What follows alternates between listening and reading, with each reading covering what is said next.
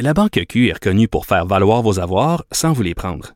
Mais quand vous pensez à votre premier compte bancaire, tu sais, dans le temps à l'école, vous faisiez vos dépôts avec vos scènes dans la petite enveloppe. Hmm, C'était bien beau. Mais avec le temps, ce vieux compte-là vous a coûté des milliers de dollars en frais, puis vous ne faites pas une scène d'intérêt.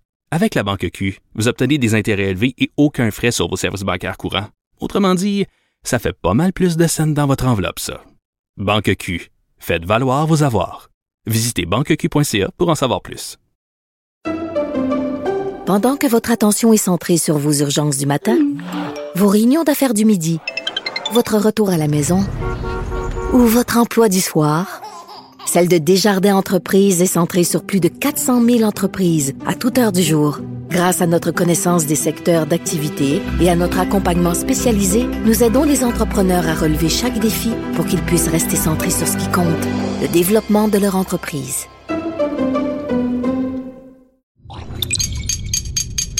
Cube Radio.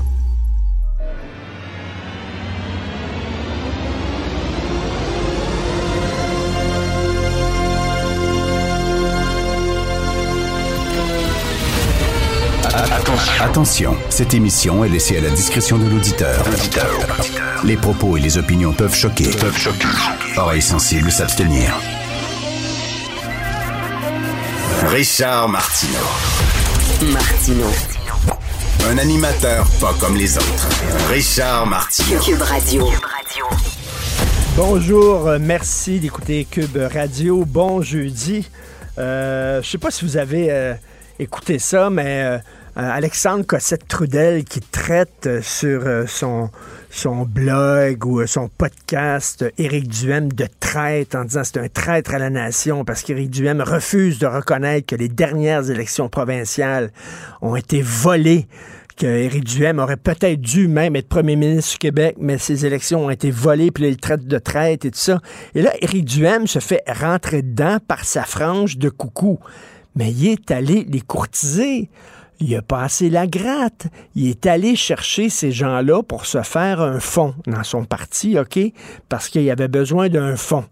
Fait qu'il est allé les cruiser, puis après ça, il dit, ben là, tu sais, je me fais attaquer par ces gens-là. Ben oui, mais c'est ceux que tu es allé courtiser. Si tu voulais pas les avoir dans ton camp, vas-y pas. Je vous encourage à lire la chronique aujourd'hui de Joseph Facal où il parle de Herschel Walker.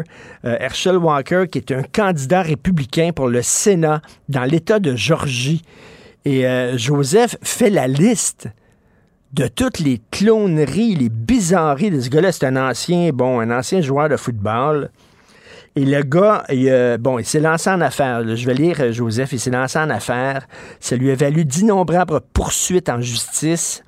Euh, il a menti à répétition sur ses chiffres d'affaires et son nombre d'employés dans ses business. Il a prétendu être un agent du FBI alors qu'après vérification, il avait été juste invité d'honneur à un centre de formation du FBI. Il s'était amusé à tirer sur des cibles. Il n'était pas agent du FBI pendant tout. Il était diagnostiqué comme atteint de troubles de la personnalité. Il a soutenu avoir 12 personnalités distinctes. OK? Des personnalités qui étaient bonnes, d'autres mauvaises. Il est contre l'avortement, mais il a payé les avortements de plusieurs femmes qui sont devenues enceintes euh, de lui. Euh, il y a eu quatre femmes avec quatre enfants, il y a eu quatre enfants avec quatre femmes différentes. Moi, il connaît d'autres enfants un peu à gauche et à droite. Euh, Puis pendant ce temps-là, il a dit c'est épouvantable. Un des gros problèmes aux États-Unis, c'est que les pères sont pas présents dans l'éducation de leurs enfants, alors que lui, il est pas présent lui non plus. Bref, le gars, un fou furieux, là. Il a menacé sa première femme avec un pistolet chargé posé sur sa tempe. Il a dit I'm going to blow your fucking brains out. Euh, lors d'une rencontre de thérapie conjugale avec sa femme et leur thérapeute, il a menacé de faire trois victimes d'un coup. Euh, écoute, etc., etc. Euh, comme dit Joseph, ce gars-là serait même pas choisi pour une émission de télé-réalité. Comme candidat, on dirait, il est trop weird. Ben, il était candidat pour le Parti républicain. Et on dit, c'est bon, ça. Un moment après ça, ils disent, ouais, mais là, on n'est pas rien qu'une gang de coucous. Mais Christy, vous courtisez n'importe quel bozo. Comment ça se fait, ce gars-là été candidat? Et euh, il y a un texte dans le Devoir très intéressant que je vous conseille de lire, Naufrage patrimonial sur l'île d'Anticosti. Il y a une super belle maison, une ancienne prison sur l'île d'Anticosti qui date de 1910. C'est une maison patrimoniale. Et là, on va la raser, on va euh, passer le bulldozer dedans. Il y a des gens, il y a des citoyens qui sont prêts à l'acheter, qui sont prêts à la rénover, à la restaurer à leurs frais. Puis on dit non. Non. Voici pourquoi j'aime beaucoup, moi, l'Estrie et pas beaucoup les Laurentides. Je préfère l'Estrie aux Laurentides euh, en Estrie, il y a beaucoup d'anglophones. Et beaucoup de. Les autres, c'est important, le patrimoine bâti pour les anglophones. C'est très important, leur mémoire et tout ça. Et donc, tu promènes en Estrie, tu as des vieilles granges qui sont restaurées, puis des vieux bâtiments, puis tout. Des vieux cimetières loyalistes, puis tout ça. Ils font attention à leur passé. Les Laurentides, c'est des francophones, on va te raser ça, on va te mettre de la, tôle ondulée. Tellement beau, la tôle ondulée. Hein, c'était comme ça dans les années 50. À 16 ans, quand tu étais un Québécois francophone, tu faisais tout enlever, enlever les dents complètement. C'est ton cadeau de Noël. On va t'enlever les dents, on va te payer un entier en plastique. C'est tellement, c'est tellement mieux tellement mieux. C'est comme tu t'enlèves tes dents, tu mets ça dans un verre le soir avec une petite capsule, tu te lèves le matin, tes dents sont blanches, blanches, blanches. C'est tellement mieux. Alors, on est comme ça. Et euh, puis dire qu'on dit je me souviens, c'est la devise nationale. Faites-moi rire, Christy. Il y a une super belle maison patrimoniale. Très... Les gens sont prêts à la restaurer. Non, on va te passer le bulldozer là-dedans. Puis après ça, on va mettre, je sais pas, une caisse populaire ou un clip de danseuse en belle tôle ondulée. Ça, ça va être beau. Martino. Le parrain de l'actualité.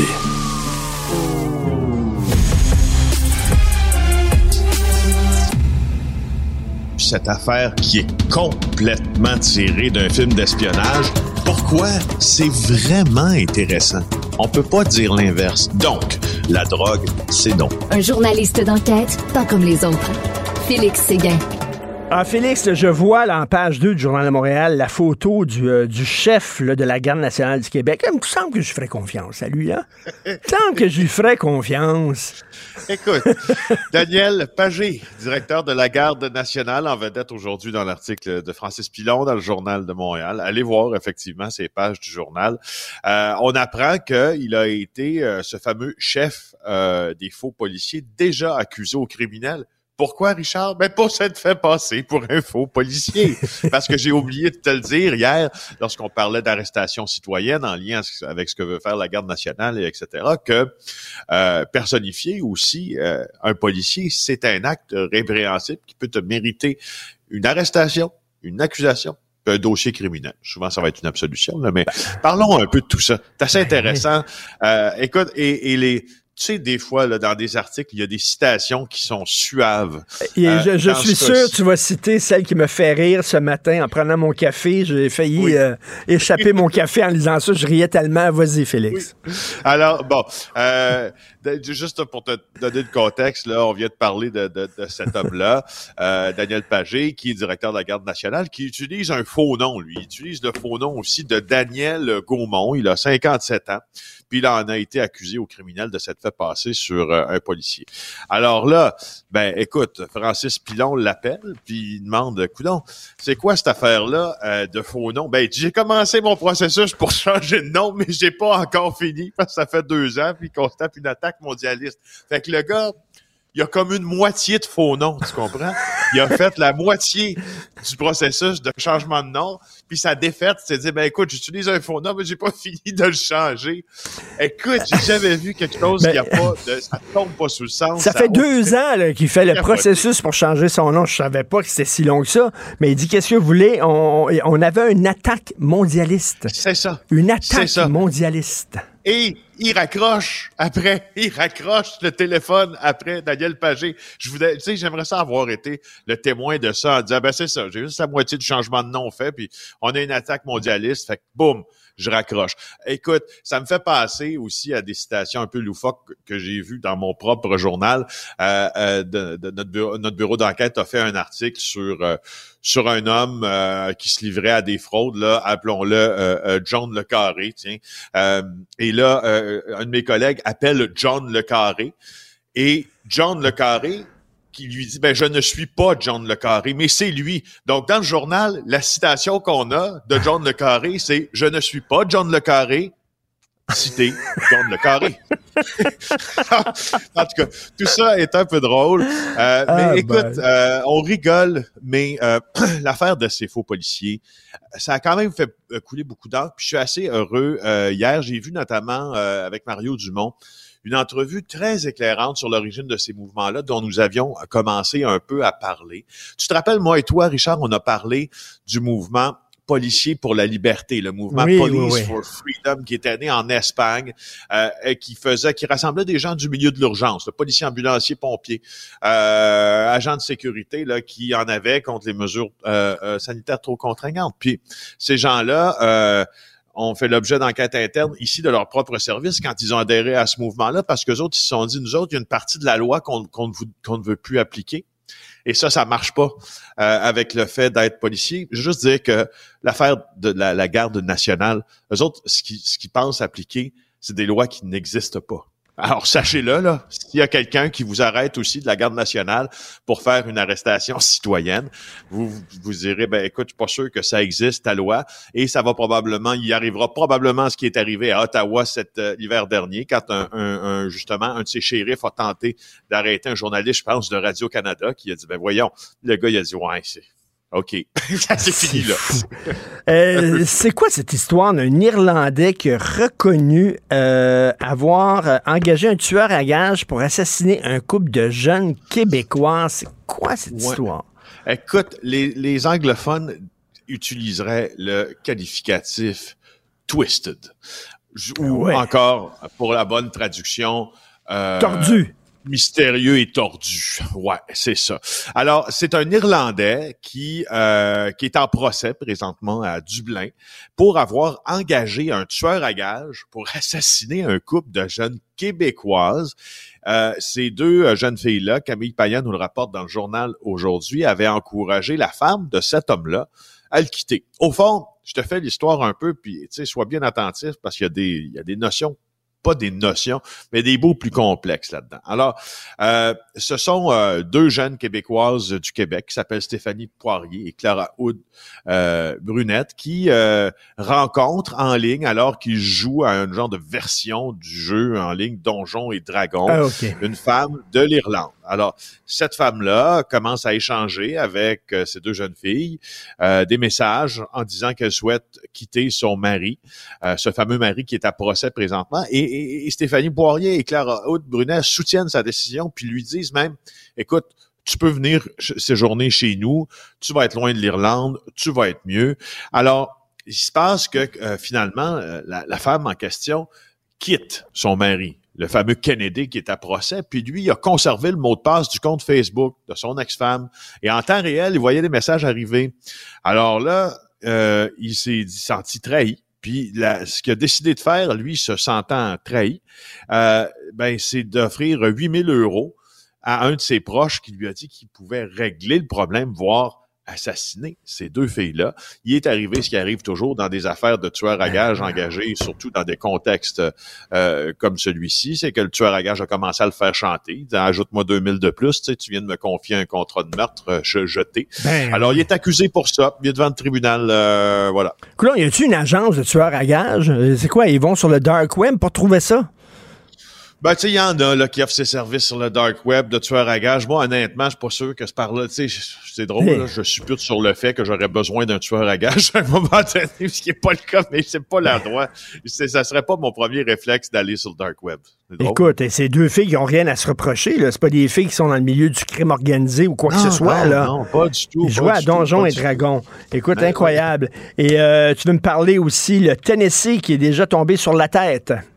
Ben Ouais, oui, on en- veut oui, bannir en- les drag queens. Ben oui. Écoute, moi, je- c'est juste en te laissant, je sais qu'il ne reste pas beaucoup de Ben temps, ouais. là, en trois secondes. Moi, les drag queens, ça me fait ni chaud ni froid. Tu comprends? Ça, ça- tu sais, je suis pas, je suis pas emballé quand je vois un spectacle de drag queen, puis je suis, puis, puis ouais. ça me dérange pas non plus. Je suis pas heurté. Bref, je m'en fous. Mais pourquoi ils veulent interdire les drag ça. queens? Ils disent quoi? Que c'est pervers, que ça va euh, pervertir les ça. enfants? Ouais, au Tennessee, la majorité républicaine euh, vient d'introduire justement, euh, euh, dès que les, les, les euh, mi-mandats sont, les élections de mi-mandat ont été passées, projet de loi pour rendre criminel l'activité de drague et confiner ces activités-là seulement au bar gay.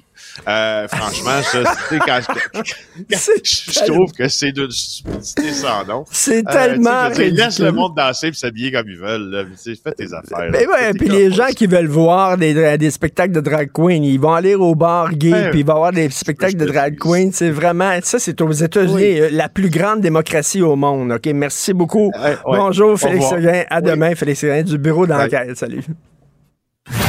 Martino. Même avec un masque, c'est impossible de le filtrer. Vous écoutez Martino. Cube Radio. Cube Radio. Cube Radio. En direct à LCN. 45 minutes. On va rejoindre Richard Martineau à Cube Radio. Salut, Richard. Salut, c'est Noël. Alors, c'était Noël hier. Écoute, c'est le temps de distribuer les cadeaux. Ah, t'as de l'argent à remettre ce matin. Un petit 500 pièces pour toi. Mon François, t'étais un bon gars. Alors, un petit 500 pièces pour Audrey aussi. Bon, on a beaucoup, beaucoup d'argent au Québec comme ça. Puis, euh, on vous l'avait promis. On l'avait promis. Si Ouais. vous êtes fin avec mon oncle François, si vous votez pour mon oncle François, mon oncle François, il y a un petit cadeau pour vous après ça. C'est pas acheter des votes, ça. Non, non, non. C'est vraiment, c'est vraiment euh, respecter une promesse. Alors, avec cet argent-là, ça, c'est pour acheter des produits de première nécessité. Le pain, le lait, le beurre. Cela dit, si ce soir tu veux partir sur une ballonne et payer une tournée à tes chums à taverne, tu peux le faire Y a rien aussi. qui t'en empêche. Avec l'argent du gouvernement, il n'y a aucun problème. Donc, euh, allez-y. C'est- C'est joyeux Noël tout le monde. Ben, D'ailleurs, euh, Richard, M. Trudeau, hier, a un peu fait la leçon à M. Legault. Il a dit euh, cet argent-là que vous donnez, là, vous devriez le mettre dans le système de santé. Là. Mais le fédéral et le provincial en matière de santé sont pas sur la même longueur. Ça, ça va pas très bien, mais c'est vrai que d'un côté de la bouche, on dit on a besoin d'argent, on a besoin d'argent pour notre système de santé, puis de l'autre, donner des chèques à gauche et à droite, ça va coûter 3,5 milliards de dollars. Puis on demande 6 milliards de dollars. C'est certain, je peux comprendre le fédéral en disant, mais là, vous dites que vous avez besoin d'argent. Écoute, il y a des gens qui, qui gagnent 100 000 dollars par année qui vont recevoir des chèques du, gouvernement- du gouvernement provincial. Ils ont-tu vraiment besoin de ça? Ils vont utiliser ça pour acheter un écran plat 4K ou pour payer des vacances dans le sud. Mais bref, bon. Et de l'autre côté, euh, Justin Trudeau, qu'on voit ici, qui dit, écoutez, on va vous donner de l'argent, on est prêt à augmenter les transferts là, au provincial, mais à certaines conditions. La santé est une juridiction provinciale, m'ont dit. On vit-tu dans une fédération? Tu sais, Il faudrait, comme dit euh, Antoine Robitaille régulièrement, il faudrait que les fédéralistes fédéralisent. Hein? On- Est-ce qu'on veut un gouvernement central ou on vit dans une fédération? C'est censé être une fédération, puis on a dit c'est une juridiction provinciale. Fait que donnez-nous notre argent, puis après ça, on va s'en occu- s'en occuper nous-mêmes. Mais là, on dit non, non, non. Papa va vous donner de l'argent, mais à certaines conditions, puis tout ça. Et d'un autre côté, on fait la leçon au Québec en disant vous utilisez la clause non-obstant pour la loi 96, pour la loi 21, c'est épouvantable, tout ça. Oui, mais vous autres, vous respectez pas les règles du jeu non plus. On joue à un jeu qui s'appelle la Fédération, puis ce jeu-là le dit clairement, la santé, c'est à nous autres. À un moment donné, c'est très fatigant. Mais c'est vrai que, d'un autre côté, ça regarde mal de demander de l'argent. Puis, tu sais, c'est comme un petit gars qui dit à sa mère Je vais à la pharmacie, je tousse depuis tantôt. Peux- Peux-tu, s'il te plaît, me donner 10$ piastres pour acheter du sirop Tu dis non, je te donnerai pas 10$ piastres pour acheter du sirop. Mais tiens, voilà 100$, piastres, puis achète-moi une bouteille du, du nouveau parfum de Taylor Swift. C'est un peu ça là, que le gouvernement provincial dit. Là. Tu sais, Si on a tant besoin d'argent que ça, est-ce que c'est le temps de donner des chèques à gauche et à droite? Mais bref, toute une situation entre le fédéral et le provincial. C'est pas réglé, comme on Ça dit. n'est pas Par réglé. ailleurs, euh, les limites de la liberté d'expression, c'est que la salle de l'Olympia à Montréal va accueillir un rappeur antisémite. Et vraiment, le, le gars s'appelle Freeze Corleone. Alors, c'est un rappeur français. Et je vais vous citer certaines de ses paroles parce que ça a causé énormément de scandales en France. On le voit, ce champion-là. Alors, euh, on arrive comme des SS. Euh, euh, je n'ai rien à foutre de la Shoah, c'est ce qu'il dit dans ses chansons. Euh, J'aimerais vivre comme un rentier juif parce que pour lui, tous les juifs, bien sûr, sont millionnaires. Il dit fuck Rothschild, fuck, fuck Rockefeller. J'arrive déterminé comme Adolphe dans les années 30. J'ai les techniques de propagande de Goebbels, etc. Le gars a l'air à triper sur les nazis. on va l'accepter en disant faut respecter la liberté d'expression. Moi, j'aimerais, tu sais, ce que je t'avais dit sur les drag queens, là.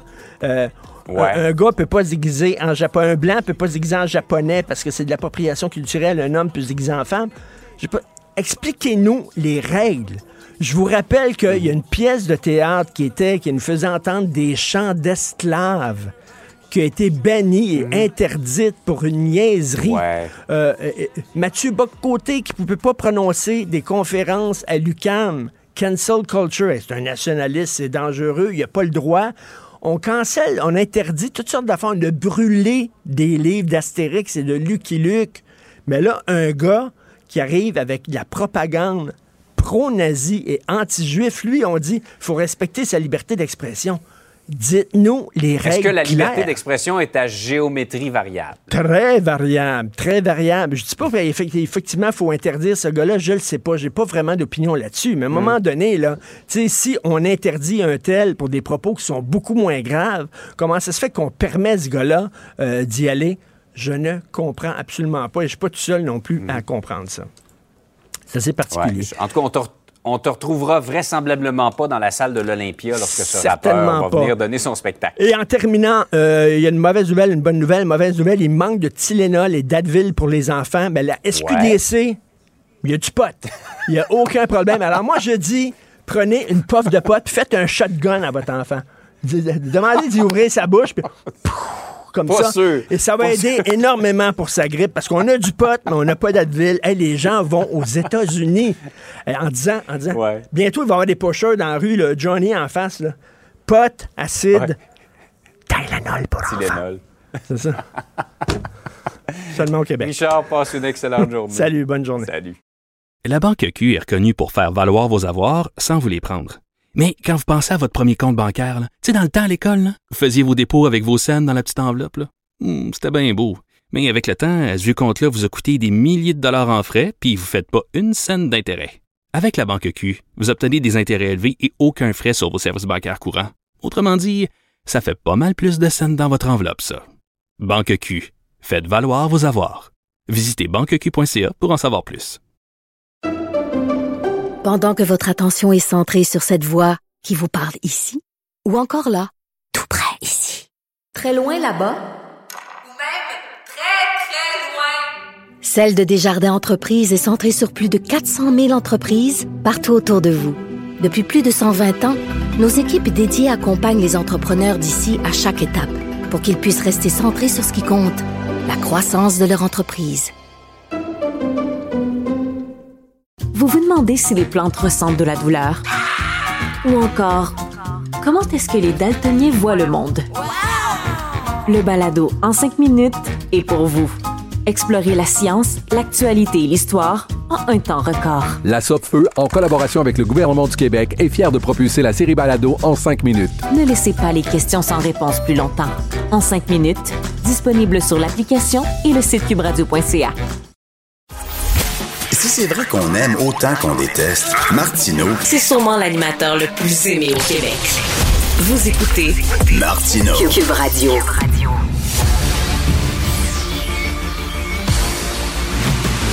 Jean-François Lisée, On va juste dire qu'on est d'accord. Thomas Mulcair. Je te donne 100% raison. La rencontre. C'est vraiment une gaffe majeure. Tu viens de changer de position. Ce qui est bon pour Pitou est bon pour Minou. La rencontre. Lisée. Mulcair. Jean, euh, Tom, tiens, on va commencer par Tom. Euh, Il y a Oui. des gens qui vont aux États-Unis pour acheter des Tylenol pour enfants. Philippe Vincent Foisy avait un médecin ce matin et il dit la dernière fois que j'ai vu un tel manque de médicaments de base, c'est il y a 20 ans en Haïti. En Haïti, Tom. Oui, oui mais tu sembles pas être au courant euh, que c'est la faute du français. Tu savais pas ça, hein? Non. Ben, il, faut lire le Toronto Star. Parce que dans le Toronto Star, hier, il y a un article qui s'intitule, et je vais vous donner un mille, Canada's children's Tylenol shortage is getting worse and bilingu- bilingual lab- labels are part of the problem. Je me Hein? permets de traduire. Le problème de pénurie de Tylenol pour enfants s'aggrave et une partie du problème, c'est qu'on exige du français sur les paquets. Est-ce que c'est vrai? ben, c'est tellement hallucinant d'affirmer une chose pareille, mais il y a aussi des choses qui doivent être ajoutées, comme le numéro DIN, le numéro canadien, l'agrément par Santé Canada et toutes ces choses-là. Mais notre vaillant euh, collègue euh, au Toronto Star met beaucoup d'emphase sur ce que lui considère le problème, l'exigence du français. Je veux partager avec toi que lorsque j'étais chef de l'opposition, j'ai rencontré l'Association des manufacturiers automobiles, puis à l'époque, c'était un, gros problème. Dollar par dollar en termes de valeur, les voitures coûtaient beaucoup plus cher au Canada qu'aux États-Unis. J'ai un gars assis devant moi, devant dans mon beau bureau à Ottawa, et il me regarde et il me dit, mais vous savez, c'est parce qu'on doit traduire les manuels vers le français. Je dis, ça, c'est la position officielle de votre association. Il dit, non, mais je fais juste remarquer que c'est ça, ça coûte beaucoup plus cher. Aux États-Unis, tu n'es pas obligé de traduire. Je dis, ces mêmes manuels n'existent pas pour la France, Belgique, Suisse, peu importe. Là, il a réfléchi un peu, puis il a- il n'a pas insisté. Mais c'est un truc dingue qu'on rencontre. On fait flèche de tout bois pour dire que l'exigence du français, que ce soit sur la boîte de céréales ou sur une boîte de Tylenol, ça participe à une pénurie de médicaments ici au Canada. c'est ce qui est n'importe quoi. complètement dingue.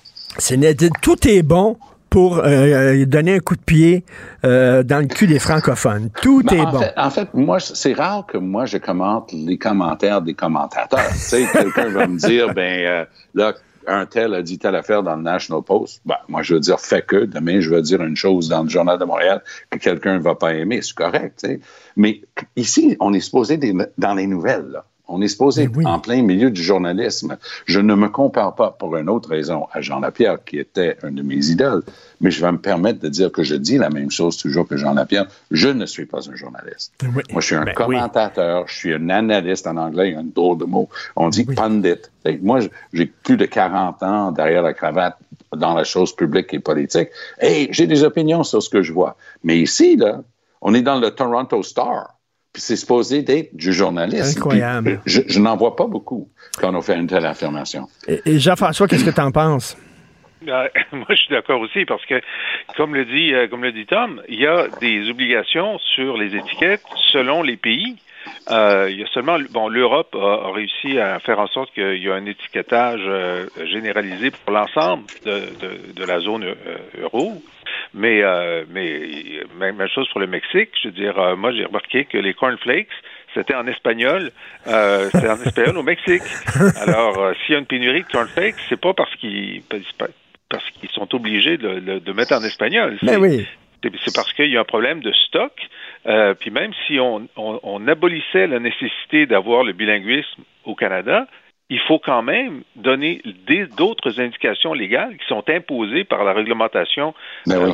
la réglementation canadienne.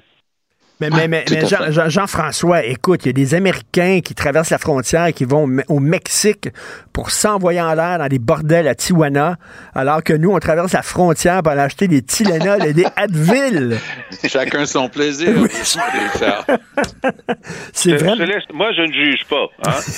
je trouve que tu juges un peu. Moi, je ne juge pas. Non, non, mais c'est, on, on dirait la Russie des années 70. Euh, comment Ah ça se fait qu'un pays aussi avancé que le nôtre, on manque d'Advil et de Tylenol? Ben, je te le répète, c'est à cause du français. Ben oui, Ça n'a pas l'air de catcher. Faut... Imprime pas. Euh, euh, Tom, est-ce que c'est un bon moment pour donner des chèques à gauche et à droite? On dit au gouvernement fédéral, on a besoin d'argent pour notre système de santé et on donne pour 3,5 milliards de chèques parce qu'on l'avait promis pendant la campagne électorale. C'est vrai que ça a l'air fou quand même. Personnellement, j'aurais tendance à dire, coudon, ça a l'air que vous nous avez taxé de trop à la hauteur de oh, environ 3,5 milliards de dollars parce que tu veux nous redonner notre propre argent. Ça te dérange-tu juste de nous laisser plus de notre argent dans nos poches plutôt que de nous dire que vous êtes le Père Noël en nous retournant notre propre argent? Mais je vais partager avec toi une conversation politique du temps que j'étais au gouvernement à Québec. Il y avait une discussion au- autour d'un très beau programme pour mettre plus d'argent dans les poches des familles, notamment euh, monoparentales. Et c'est un beau programme socialement euh, extrêmement bien cadré. Discussion. Est-ce qu'on ne peut pas retourner beaucoup de cet argent-là juste en baissant les impôts, en changeant, en rehaussant les niveaux à partir duquel on ne paye pas d'impôts? Réponse. Je veux qu'ils reçoivent un chèque avec notre nom dessus. Fin de la citation. Et c'est ça, Donald, Donald J. Trump, qui a insisté que c'est lui qui signait chèques personnellement de la pandémie pour que les gens lui soient éternellement, éternellement ré- redevables. Et c'est là où on est rendu en politique québécoise. Mon oncle veut faire des chèques de 4 Ben à oui. 600 pièces chacun pour chaque ménage. Et les gens vont dire merci, merci, merci. Ben oui, monsieur. et même à des gens qui ont 100 000 par année, qui n'ont pas besoin vraiment de ces chèques-là. Jean-François, je sais que tu n'es pas le fan numéro un de Justin Trudeau, mais quand il dit, écoutez, là, vous demandez 6 milliards de dollars, puis vous donnez pour 3,5 milliards de dollars de chèques, ça a l'air fou. Qu'est-ce que tu en penses? Ah, c'est un argument qui se tient, parce que si le Québec était tellement à la gorge que euh, Legault aurait dit aux, aux Québécois, ben, écoutez, moi j'aimerais vous aider pour l'inflation, mais il faudrait que je ferme des hôpitaux. Sais? Ben là, évidemment, son argument face à Trudeau serait beaucoup plus fort. Évidemment, c'est pas si simple que ça, la, la, la, la- la gouvernance. Euh, on, on dépense pour toutes sortes de choses. Il pourrait dire, euh, ben là, j'ai pas d'argent pour faire euh, les maisons bleues là, sur la culture, puis j'ai Oui. pas coupé dans la culture, etc. Bon, alors, c'est jamais aussi simple que ça, mais dans la rhétorique, évidemment, Trudeau peut dire ça. Oui, mais c'est de la rhétorique pure et simple. Au Nouveau-Brunswick, avant-hier, il a eu le culot de dire Ah, ben écoutez, Blaine Higgs là, est en train de donner des réductions d'impôts euh, et, et il charle en même temps qu'il a besoin d'argent pour les hôpitaux. Je m'excuse, de quoi il se mêle, Trudeau? Euh, Trudeau fait partie d'un gouvernement qui a fait un deal avec les provinces. Le départ, c'était 50-50. Aujourd'hui, c'est 75 assumés par les provinces, 25 par le fédéral. Puis, juste pour compléter l'idée, c'est compliqué, mais au Nouveau-Brunswick, il n'y a aucune faculté de médecine. Les jeunes se font réserver des places ça et là, mais ils ont énormément de difficultés à recruter et retenir des spécialistes en, médecine. Ils doivent donner toutes sortes de bonnets et ainsi de suite. Mais s'ils avaient un niveau de taxation, parce que c'est excessivement élevé au Nouveau-Brunswick, un niveau de taxation qui se rapprochait un peu plus des, projets, des autres provinces, mais ça faciliterait la tâche aussi en santé.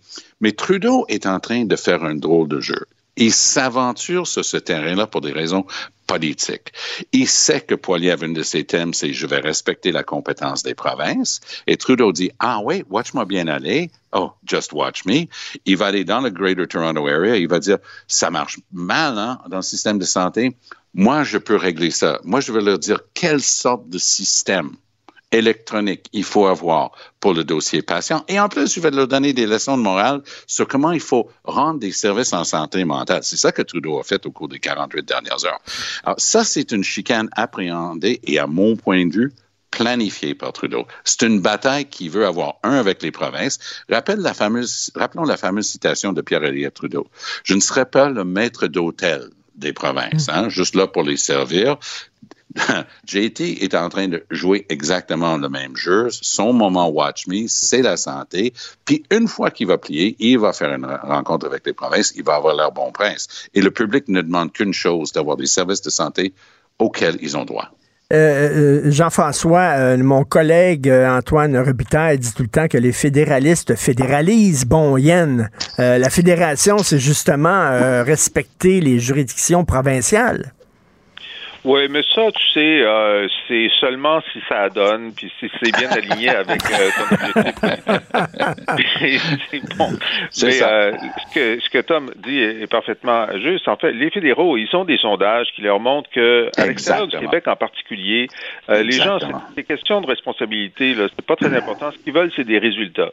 Puis ils voient bien qu'ils en ont pas suffisamment. Fait que là, on a un gars, donc Capitaine Canada, qui nous dit, moi, je veux exiger des provinces qui vous donnent des résultats. Exact. Ma proposition, ma proposition en province, c'est de dire, écoutez, on admet, là, nous, ça fait 150 ans qu'on s'occupe de la santé, puis c'est pas fameux. Ça fait que toi, euh, euh, Justin Boy, t'as l'air à connaître ça, ça fait qu'on va te la laisser au complet, comprends-tu? à partir de dorénavant, tu t'occupes de tous les CHSLD, de tous les hôpitaux. Oui. Et quand Mme Tartampion là, va, être, va être fâchée parce qu'elle n'a pas sa hanche, ils vont appeler à Ottawa, puis c'est les députés fédéraux qui vont... Tu sais, on va essayer ça pendant 10 ans. Puis euh, si tu veux nous la redonner dans 10 Ouais. ans, là, on va, on va dire oui. Puis lui donner, lui donner une boîte de Depends et lui dire d'aller changer des couches. J'ai hâte de voir ça.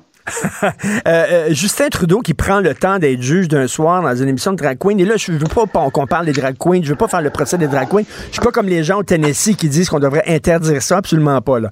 Même, ça pourrait être une émission de variété. là, je sais pas, un concours de magiciens ou un concours de danseurs, n'importe quoi. Est-ce que, euh, Tom, tu le dis tout le temps, le, gouvernement, il arrive même pas à faire fonctionner la machine gouvernementale. Est-ce qu'il y a le temps de prendre, d'a- d'aller dans une émission de variété? Vraiment? Full disclosure, comme on dit, tu es en train de parler avec un gars qui a déjà fait une émission de Loft Story, donc je suis sur de la glace mince pour commenter. mais, mais, mais je vais quand même me permettre de dire ceci. Ayant fait euh, à travers le Canada des douzaines et des douzaines de parades euh, pour la fierté, ayant été présenté par un, un queen qui se présentait, elle, comme The Empress of Saskatchewan. C'est pas tout le monde qui a eu droit à ça. Euh, moi, je dois dire qu'il y a encore énormément de, très sérieuses discriminations contre les LGBTQ. D'avoir un chef de gouvernement qui dit oui, c'est un peu ludique. J'ai vu les films, il est en cravate costume, on se comprend. Euh, non, pardon, cravate, chemise, pas de, pas de. Mais je pense que c'est un message à envoyer, dire, écoutez, là, il faut qu'on comprenne que c'est une communauté qui a déjà eu beaucoup de difficultés et de participer à ça, ça aide. Mais, mais Jean-François, là, les drag queens ne font pas partie du LGBTQ. J'ai parlé à un drag queen hier, c'est pas une minorité sexuelle. Les drag queens, c'est du showbiz, c'est comme un magicien, c'est comme quelqu'un qui se déguise en clown ou tout ça. Là. Bon, euh, est-ce que vraiment, on dirait que Justin Trudeau sait pas trop quoi faire pour rehausser sa cote de popularité, puis il dit bon, je vais revenir à mon ancien, mon ancien truc là, je vais, je vais chanter mes de vieilles costume. tunes. Il, il a rangé ses costumes. Oui, c'est vrai. Heureusement, heureusement qu'il s'est pas déguisé. Ça, c'est un gain, un gain majeur. Il faut lui donner ça. Mais effectivement, euh, la question de- des- des- des droits des LGBTQ, c'est une chose, c'est très important. Oui. Puis il participe. Moi, j'ai marché avec Justin Trudeau dans euh, la- le défilé de la fierté gay à Montréal Ben, une couple de fois. Bravo. Puis ça, c'est parfait. Puis il y a des drag queens qui sont dans, la- dans l'affaire, etc. J'ai fait le défilé de la fierté gay à deux reprises, moi, donc très content de ça. Excellent. Maintenant, en ce moment, il y a un genre de, euh, de, de volonté de dirais, euh, déifier les drag queens comme si c'était non seulement un phénomène social acceptable et intéressant, mais un genre de modèle et qu'il faut des drag queens euh, dans, dans, dans, dans les écoles primaires pour faire la lecture, etc. J'ai dit, un, instant, là, quand est-ce qu'on a décidé ça? Là? Sais, c'est pas euh, l'acceptation, c'est une chose. En faire un modèle, c'est autre chose. Et je pense qu'on est sur, sur ce débat-là, puis c'est à ce moment que Justin Trudeau va à l'émission et c'est comme s'il validait ça. Alors moi, je suis pas, euh, je trouve que j'ai un malaise avec euh, avec ce- cette. euh, Moi, cette je veux dire, euh, à mon point de vue, tout, tout finit en politique. On vient de décrire pourquoi Trudeau est en train de balancer une chicane vers les provinces en santé. C'est pour sa base politique. On est aussi capable de comprendre que ça, c'est pas quelque chose que Pierre Poilievre ferait. Et Exact. donc, Trudeau est en train de se positionner par ailleurs comme le gars beaucoup plus progressiste qui est capable de faire ça. On se rappelle euh, qu'il est arrivé sur la scène pour une de ses premières entrevues euh, à une émission de télé le dimanche soir, puis il a donné un, un- il a embrassé une des personnes qui était là sur euh, la scène qui qui ne le demandait pas. Et donc, c'est du Justin Trudeau. Tout est du show business tout le temps. Mais par ailleurs, il y a l'aspect un peu plus sérieux. Et moi, je lui tiens pas rigueur. Euh, euh, Jean-François, on a eu euh, des, belles journées très chaudes au cours de la dernière semaine. Je sais pas si on doit s'en réjouir ou pas, c'est peut-être inquiétant, mais bref, on appelle maintenant ça le redout. On n'a pas le droit de dire l'été indien, l'été des Indiens. Il faudrait bannir même la fameuse toune de Joe Dassin. Toi, hier, dans Le Devoir, tu disais non, non, non, je tiens mon été des Indiens. Pourquoi? Ben, D'abord, il y a personne qui nous a demandé d'arrêter de le dire. Bravo. Bravo. Ni l'Association des Premières Nations, ni, bon, puis on, on nous dit, des gens qui connaissent ça, euh, disent, ben, il y a un débat à l'intérieur des Premières Nations sur, euh, puis il y en a qui disent, ben, c'est positif, tu sais, pour une fois que les Autochtones sont associés à une très belle période, pourquoi il faudrait enlever ça? Et puis ma chronique, c'est dire, ben, justement, dire, d'abord, le fait que ça s'appelle l'été des Indiens, c'est très positif, puis c'est le fait que lorsqu'on est arrivé, on était les élèves des Autochtones sur euh, la, la, flore, la faune, le cycle Et les des saisons. saisons. Et, et donc, c'est de continuer à le dire. Puis on répète notre méprise à nous. C'est c'est no- c'est nos euh, euh, colonisateurs qui, qui, euh, qui pensaient arriver en Inde, Ben oui. les Indiens. Donc, c'est un peu du sarcasme, de l'autodérision, de continuer à appeler ça l'été des Indiens pour nous.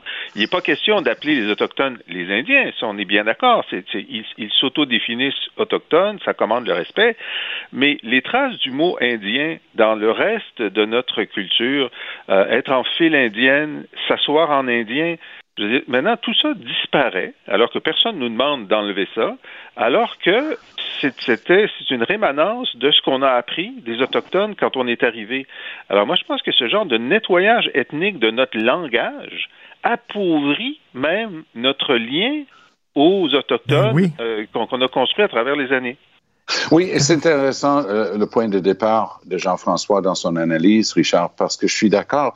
Si la demande venait, par exemple, de l'Assemblée des Premières Nations, on- il faudrait s'asseoir, écouter, essayer de comprendre. Mais d'après ce que je vois, j'ai- eu la même impression que, Jean-François, que c'est sorti un peu, ben, il faut plus dire ce mot-là. C'est vrai qu'une partie du problème systémique de racisme et de le résultat de colonialisme pour les Premières Nations, Métis et Inuit, c'est une loi fédérale qui s'appelle encore aujourd'hui la loi sur les Indiens. Mais c'est vrai. C'est vrai. si on veut vrai. changer les mots, Ben commençons oui. là. Oui, Mais de dire là, que, oui. dire, dire qu'une expression qui, justement, moi, qui, qui évoque l'automne, mais un redout, puis d'utiliser un terme historique, il va falloir que quelqu'un m'explique. euh, Pour celui-là, du moins, euh, il est où euh, Ben oui, le c'est problème? pas- Et, et si les principaux intéressés intéressés ne le demandent pas, ben, à un moment donné, Ben oui, c'est pas comme traîne sauvage qu'on disait, là, plutôt que luge, on disait traîne sauvage. Ça, ben ça, ça, il y a un problème avec ça. là. Merci beaucoup à vous deux. Merci, Salut, monsieur. On se reparle demain. Bonne journée. Martino. Le parrain de l'actualité.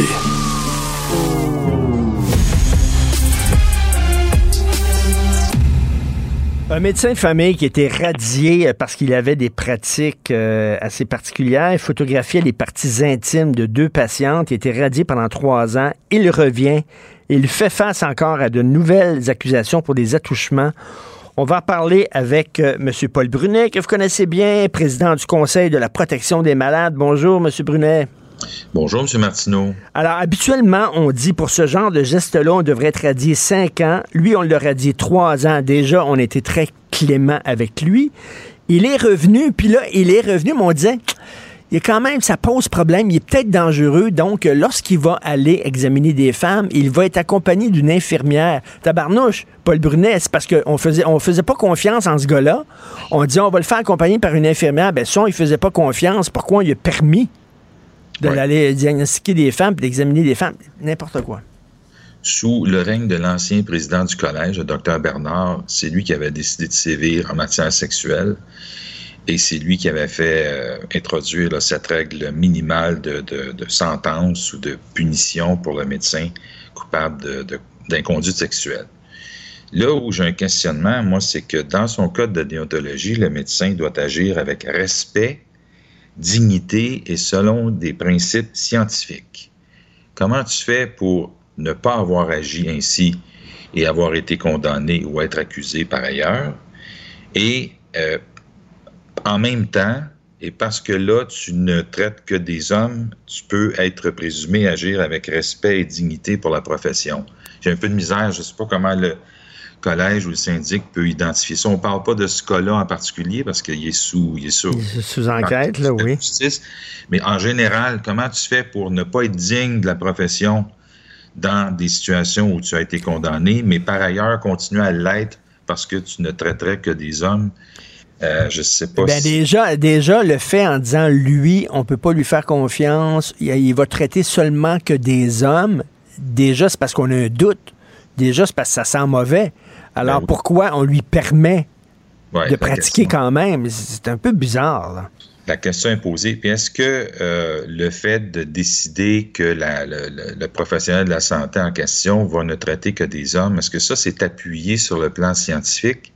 C'est-à-dire, est-ce que quelqu'un qui a certains travers dans une façon de faire euh, ne les gardera pas dans une autre euh, auprès d'autres patients? J'aimerais, j'espère, je présume. Ça serait intéressant d'être assuré par le syndic à l'effet que euh, ces travers-là ou cette position-là du syndic sont appuyés sur une base scientifique dans le sens large du terme, c'est-à-dire que ce qu'on fait de très bien professionnellement, euh, mais qu'on a été euh, condamné pour l'avoir mal fait, euh, continuera à bien se faire sur et auprès d'autres patients d'un autre sexe. Je sais pas. Je pose la question, mais je sais pas comment on fait pour continuer à être digne quand on ne l'a pas été, alors que notre code de déon- déontologie dit qu'on doit agir avec respect et dignité. Mais oui. Alors, la question euh, est intéressante. Est-ce qu'on a voulu dire, écoute, il manque déjà pas mal de médecins, on va, on va, je sais pas, je pose la question, mais si c'est ça qu'on fait, ouf, j'aimerais Oui. mieux qu'on se concentre, comme le, le président Dr Godreau a dit récemment, qu'on va essayer d'admettre plus de médecins qui viennent d'ailleurs, parce que le Québec est la pire province pour l'admission de médecins étrangers. Euh, vous, euh, vous êtes président du Conseil de la protection des malades. Protéger les malades, c'est euh, bien sûr lutter pour améliorer leurs conditions, entre autres dans les hôpitaux, dans les CHSLD. On en parle souvent, améliorer la nourriture qu'on leur offre, mais c'est aussi les protéger contre, contre certains médecins parce que parce qu'il y a des médecins, là, c'est une relation très, très intime, là. Euh, veut dire, ils touchent les parties génitales, euh, etc. Il faut, avoir- il faut qu'il y ait un climat de confiance, là, qui s'établit. Oui, ben, c'est une des règles d'or dans le code de déonto, c'est d'avoir la confiance de l'autre. Je, me- je me posais la question, je me demande, ça serait pas le temps de commencer à proposer au collège ou sinon aux législateurs que les médecins euh, reconnus coupables dans les trois dernières années sont obligés de le déclarer à leurs à leurs patients Mm. pour être certain que le patient va dire OK, oui, j'accepte ça euh, dans certaines circonstances, voilà, mais que le, le médecin ait une, une obligation de transparence, ce qui n'apparaît pas malheureusement dans les règles de, déontologie. Oui, c'est ça, on le voit aujourd'hui. Les patients ne sont pas informés euh, que leur médecin a peut-être euh, fait l'objet d'une radiation dans le passé. Puis effectivement, je pense que ça serait important. Écoutez, euh, lorsqu'une femme musulmane, par exemple, je prends ça, dit, dit, je ne veux pas être soignée par un homme parce que c'est contre ma religion, j'ai un problème. J'ai un problème parce que ce sont pour des motifs religieux. Par contre, je peux comprendre, euh, M. Brunet, euh, Paul, qu'une dame d'un certain âge est mal à l'aise de se faire examiner par un homme et préférait se faire examiner par une femme. Est-ce qu'elle a le, est-ce qu'elle peut euh, demander une femme? Elle peut choisir son médecin en vertu de la loi sur la santé et services sociaux, mais ce droit-là est bien limité euh, dans les circonstances que l'on connaît actuellement avec la, la, la pénurie alléguée de médecins. Moi, je pense qu'on manque plus d'organisation puis de, de, de, de, de- Ben oui. d'efficacité dans qui on soigne et quand. Tu sais, euh, quand j'entends des médecins dire qu'il manque de lits dans les hôpitaux alors que près de 20% de ces lits-là sont occupés par du monde qu'on pourrait soigner chez eux, ne me dites pas qu'il manque de lits. Il manque de médecins qui veulent bien aller à la, à la maison soigner les personnes âgées. C'est ça dont on... Et Mais vous- ces médecins-là sont pas payés. Ceux qui vont à la maison sont payés trois fois moins cher. Fait que je comprends en même temps que les médecins ne veulent pas y aller, mais ça, ça se change. Ça s'améliore. Et qu'en est-il maintenant des médecins étrangers? Vous abordiez le problème tantôt, dont euh, le, le- le permis, le diplôme ne sont, Oui. sont pas reconnus ici. C'est le, le fameux cliché du médecin qui conduit des taxis pour gagner sa vie. là. Euh, Est-ce qu'on est un peu plus souple au Québec là-dessus? Ben, j'ai entendu le docteur Godreau dire qu'il veut collaborer avec l'Association euh, médicale canadienne, avec différents autres partenaires pour accepter plus de médecins, un peu comme ça se fait dans d'autres provinces. Il y a peut-être la question de la limite euh, reliée à la langue. Il faut toujours bien qu'on comprenne le médecin puis que celui-ci nous comprenne quand on lui donne le permis de pratiquer. Mais cela, mis à part, il n'y a pas de raison qu'on soit en arrière. En fait, on est, on est en arrière partout dans toutes les professions, selon des experts, pour admettre des professionnels de la santé provenant de l'étranger. Alors, on a de l'ouvrage à faire. Moi, j'aimerais ça qu'ils parlent ou qu'ils comprennent le français, idéalement, mais cela dit, on fait un peu, euh, on fait un peu mauvaise figure là, par rapport au reste du Canada. Bientôt, les pushers dans les parcs vont vendre du Tylenol et des Advil. Non, non, mais c'est incroyable quand même. Là. Le Canada, un des pays les plus riches au monde, il faut aller aux États-Unis pour trouver des Tylenol et des Advil. Paul. Ouais, c'est quelque chose, hein? Je- Et, et, euh, mais j'entends pas beaucoup le gouvernement parler de, de- de ces questions-là. J'ai beau lire euh, et suivre les nouvelles euh, au Journal de Montréal, partout, puis je, je, je vois pas le vois pas le gouvernement réagir là-dessus ou proposer des choses. J'espère qu'il va le faire bientôt. Ben, J'espère aussi. Euh, concernant la pénurie de main-d'œuvre, tiens, je veux vous en parler. Et là, je ne vise pas nécessairement les jeunes. Il y a plein de jeunes qui ont du cœur au ventre et qui travaillent fort. Mais j'ai écrit un texte euh, il y a quelques jours qui s'appelait la, généra- la génération chill. Les gens, euh, maintenant, d'avoir une profession qui est trop exigeante, là, qui te demande de, de travailler des heures de fou, de travailler le week-end, etc.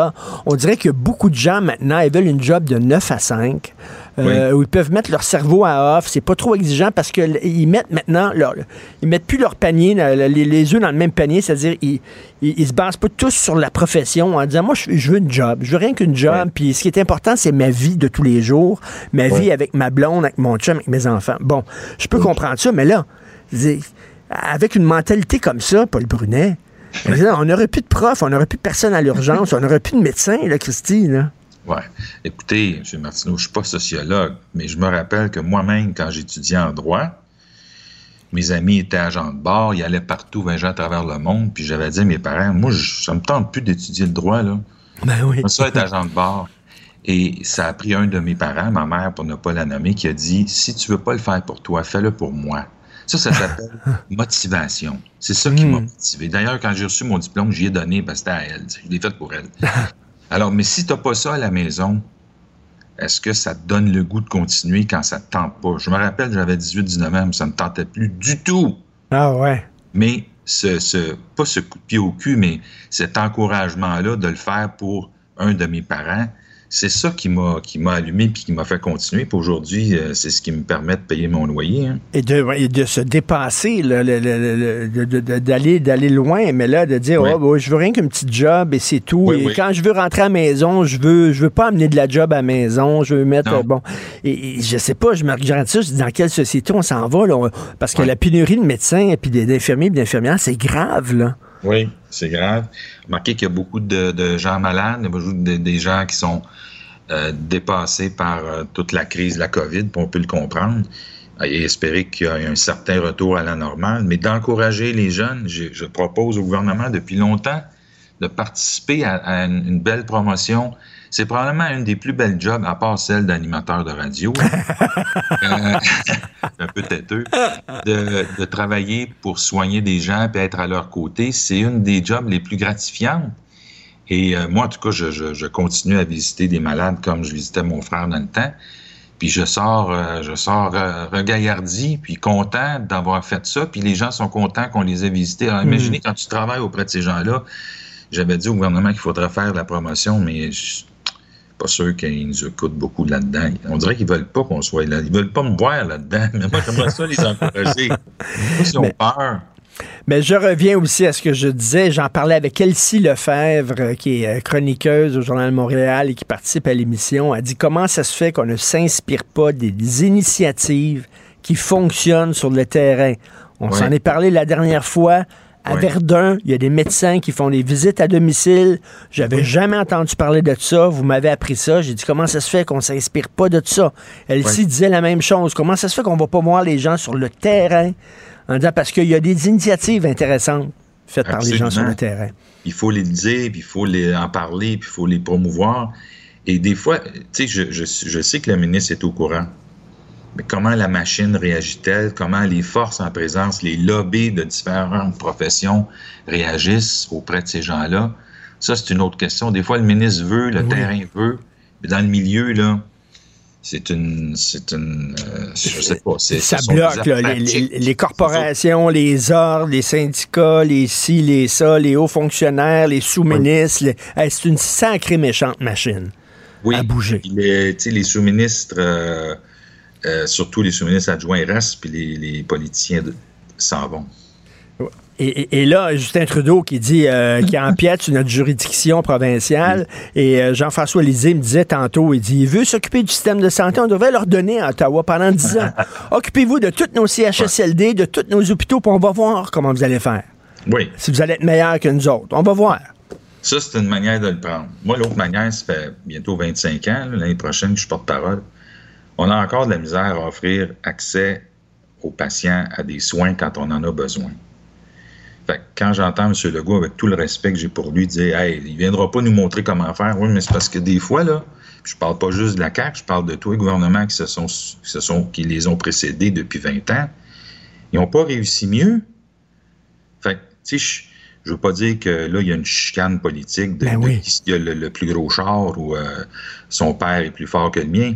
Ce que j'essaie de dire, c'est que faudrait peut-être être un peu plus humble et travailler sur le terrain pour que ça marche. Parce que présentement, tant qu'il va y avoir du monde à l'urgence qui n'ont pas besoin d'être vus en urgence, le système qu'on a mis en place, que ce soit le guichet par Internet ou par téléphone, qui aura des ratés, ben, on va continuer à, penser que l'accès à un médecin ou à un professionnel de la santé ne marche pas assez. On a inscrit beaucoup de monde, mais je le disais, puis c'est dans un de vos articles ce matin, le chiffre magique, c'est combien est-ce qu'il y a de monde qui sera encore à l'urgence, qui n'a pas besoin d'être vu en urgence. Hmm. Ça, ce chiffre-là, là, plus il va diminuer, plus ça voudra dire que le réseau fonctionne et que le Mm. ministre a réussi dans la promesse qu'il nous avait faite.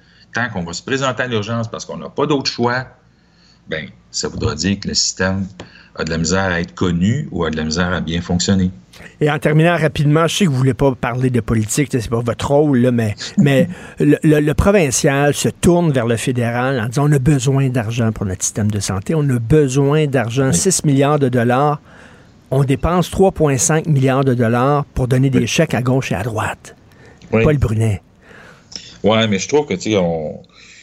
Euh, Je trouve ça un peu démagogue. C'est pas les mêmes préoccupations, c'est pas les mêmes affaires. Puis euh, le gouvernement fédéral a versé beaucoup d'argent aussi aux gens. Puis même après la pandémie, Eh oui. il a été très généreux. Fait que, je, je contrôle pas ces chiffres-là, mais je trouve que c'est c'est plus de la politique que d'un questionnement là, vraiment sensé sur qu'est-ce qu'on devrait dépenser puis à quel endroit.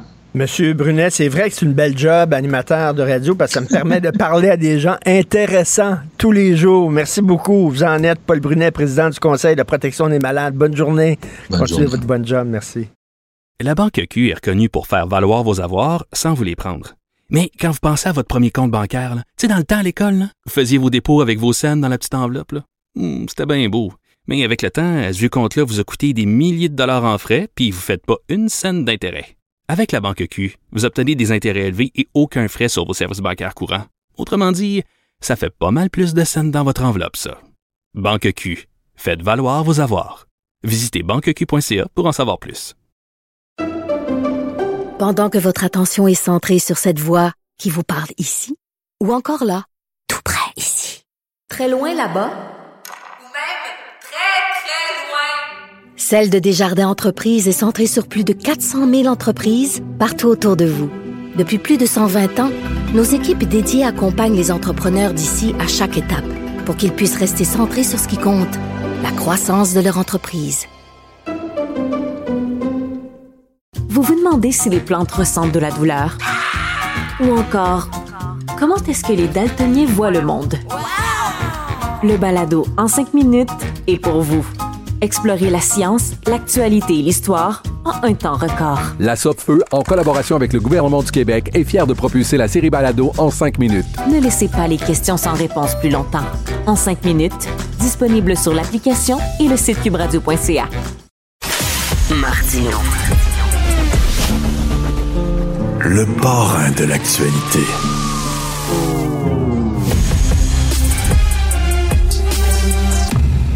Alors, ça fait un mois que des milliers d'étudiants en enseignement de l'Université du Québec à Montréal font la grève. Moi, j'ai bien de la misère avec le mot grève. C'est-à-dire, quand tu fais la grève, selon moi, c'est pour des travailleurs, là. Tu cesses de rendre des services. Eux autres, les étudiants, ils cessent de profiter des services que la société leur offre. Donc, ils ont arrêté d'étudier. Ça fait un mois. Ils revendiquent des meilleures conditions de stage, dont un salaire. Ils veulent être payés pour faire des stages. Euh, OK, ça se discute. Ils veulent aussi plus de protection contre le harcèlement parce que, paraît-il, il y a certains professeurs qui harcèlent leurs étudiants. On va en parler avec Simon Landry, qui est enseignant au secondaire. Bonjour, Simon Landry. Bonjour, M. Martineau. J'imagine que ben, ça arrive, là. Il y, a des médecins euh, qui, profitent de leur euh, travail pour euh, faire des attouchements auprès de leurs patientes. J'imagine qu'il y en a aussi des, professeurs qui peuvent harceler leurs stagiaires, là. Oui, mais ça, des pommes pourries, il y en a dans tous les métiers. Ben oui. L'enseignement n'y fait pas exception. Tout à fait. Il y en a des journalistes aussi, tout à fait. Mais, mais, mais, mais là, moi, si j'étais professeur, et d'ailleurs, j'ai un ami euh, qui a été longtemps professeur euh, au, au euh, cégep, puis il dit des fois, ça arrivait que, bon, j'avais une étudiante qui me faisait confiance, elle m'aimait comme prof et tout ça. Elle avait des problèmes, je sais pas, elle était tombée enceinte parce qu'elle savait pas si elle devait se faire avorter. Elle voulait en parler avec son prof, tout ça. Il dit, elle arrivait dans mon bureau, je gardais toujours la porte ouverte tout le temps parce que j'avais peur que si jamais elle peut arriver en disant je l'ai agressé, j'ai plus de témoins, je suis faite, je suis cuit totalement. Est-ce qu'il y a cette crainte-là chez les professeurs? Ben, je vous dirais que je pense pas que je la ressentais. Par contre, avec ce qu'on a lu dans l'article de la presse, justement, ce sujet-là, qui apparemment qui dénonce une espèce de vague de harcèlement d'enseignement, j'ai eu de la misère à croire un peu. Oui, comme on se dit, il y a des pommes pourries dans chaque métier, puis ça peut arriver, là, des professeurs qui abusent de leur de leurs stagiaires. Par contre, de ce que je lisais dans l'article, ça décriait surtout le fait là, que la charge de travail était excessive, qu'ils étaient laissés à eux-mêmes trop souvent. Hmm. Ça, par contre, j'ai un peu de misère avec ce discours-là là, qui semble une espèce de nivellement par le bas, autant au niveau des stagiaires qu'apparemment c'est toujours trop d'ouvrages. Ça, j'avoue que j'ai un sérieux problème avec ça. Je, je, suis pas en train de dire que s'il y a du véritable harcèlement, qu'il faut pas le dénoncer. Au contraire, mais là, de dénoncer une charge de travail excessive, ben, c'est de la job enseigner, là, puis je sais pas dans quel univers ils vivent à penser que c'est un job facile, l'enseignement. Ce n'est pas un job facile, c'est d'ouvrage, c'est beaucoup d'heures de travail, puis il faut aussi faire dès maintenant, dès les stages, il faut accepter le fait que c'est une job exigeante être enseignant, puis que ça sera pas toujours facile. Parce que si on pense toujours que ça va être facile, le jour où ces étudiants-là vont se ramasser devant des groupes difficiles, et ils vont se ramasser en petite boule en dessous de leur bureau, là, ça sera pas long. Donc, il faut se faire à l'idée que c'est pas facile d'enseigner. Puis j'en discutais avec des amis de ma conjointe. On dirait que je suis en enseignement qu'on décrit ça. Vous verrez jamais un étudiant en médecine dire c'est trop de travail ma résidence Mhm. ou un étudiant en droit dire c'est trop de travail mon stage dans ma firme d'avocat. Il me demande de faire des documents jusqu'à minuit. Ben oui, c'est ça la game. Puis faut que tu te fasses les dents quelque part. Donc j'ai un peu de misère avec, l'espèce de discours de euh, que c'est toujours trop d'ouvrages en enseignement. Moi je m'époumonne depuis des années à dire qu'on est des professionnels, qu'il faut nous traiter ainsi, mais à chaque fois le lendemain, il y a un article inverse qui dit ben c'est trop difficile, puis on devrait pas faire ci, on devrait pas faire ça. Donc ça devient difficile de défendre l'enseignement dans ce contexte-là. Et là, ça, ça fait combien de temps que vous êtes enseignant, Simon? Moi, ça va être ma 20e année. Et 20e année, est-ce que vous avez vu justement un changement? Ça date de quand, ça? De, de- de combien d'années, cette affaire-là, où on dit, ben là, euh, j'ai trop de travail, etc. Ce changement-là de, de mentalité, ça date de quoi? Deux, trois ans? Ben, en fait, je pense que la mentalité a toujours été là. La différence, je pense, c'est que cette mentalité-là, avant, elle n'était pas vocalisée. C'est-à-dire qu'on les entendait pas. Parce que j'en ai eu une panoplie de stagiaires qui étaient super travaillants, qui en, qui en demandaient toujours plus. Sauf que le problème, c'est que ceux qui ne travaillaient pas, ceux qui trouvaient ça trop dur, on les entendait pas. Maintenant, avec la multiplication des médias, réseaux sociaux, etc., c'est comme dans toutes les autres sphères, les minorités qu'on n'entendait pas avant sont rendues très, très bruyantes, puis on dirait qu'ils prennent beaucoup de place. Je vous dirais que la grande majorité, pour pas dire la quasi-totalité des stagiaires qu'on voit dans les écoles en ce moment, sont excellents, sont hyper travaillants, mais on donne la parole à des gens qui clairement veulent pas faire d'efforts. C'est un peu comme le, le- le scandale du test de français, du TECFE. Il y a beaucoup d'étudiants qui le réussissent, mais on entend juste ceux qui le réussissent pas puis qui se plaignent Oui. que c'est trop difficile. Donc, il faut, faut juste faire attention. C'est pas tous les stagiaires qui disent que c'est trop difficile, mais on entend ceux qui se plaignent et on parle pas à ceux qui se plaignent pas. Et, Simon Landry, vous dites, on n'entend pas ça de la part, par exemple, des étudiants en droit, des étudiants en médecine. C'est-tu parce qu'on connaît mal puis on présente mal la job de prof? Parce que on sait que si je vais étudier en droit, tout le monde sait qu'il y a beaucoup, beaucoup de jobs. Ça va être difficile, ça va être exigeant. Même chose en médecine, mais on dirait que pour certaines personnes, être professeur, c'est que tu rien qu'à te pointer devant une classe puis à jaser, à parler, à faire un show.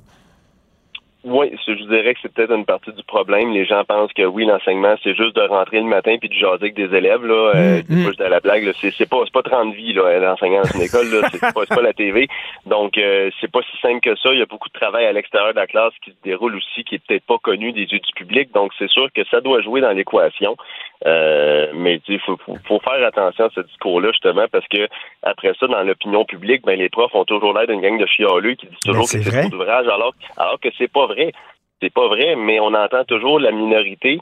Euh, là, évidemment, c'est l'association étudiante euh, qui, qui déclare la grève. D'ailleurs, ça fait un mois qu'ils sont en grève, je l'ai appris hier. Fait que je peux pas dire que la grève doit être bien, bien efficace, on s'en rend même pas compte. Donc, euh, est-ce que c'est vraiment le meilleur moyen de pression ou ça les pénalise eux-mêmes? Nous, dans l'école, ça change rien. Juste que le prof continue son cours, c'est pas le stagiaire. Est-ce que c'est vraiment le meilleur moyen de décrire? Il y a des choses qui sont valides dans leurs revendications, là, notamment le salaire durant le stage. Il y a juste en enseignement que les stagiaires sont pas payés dans, Ah dans oui. un stage. Ça, ça c'est- un gros problème. Ça fait 20 ans qu'on en discute. C'est toujours pas réglé. Le bénévolat enseignant, ça, effectivement, il faut attaquer ce problème-là. Mais est-ce que faire la grève, ça va être le meilleur moyen d'obtenir de quoi? Ça, je me permets d'en douter. Est-ce que vous, ça vous euh, refroidit à l'idée de prendre des stagiaires maintenant? En disant, ben là, euh, ils vont me trouver trop exigeant, ils vont se plaindre, etc. Je veux plus rien savoir de ça. Là.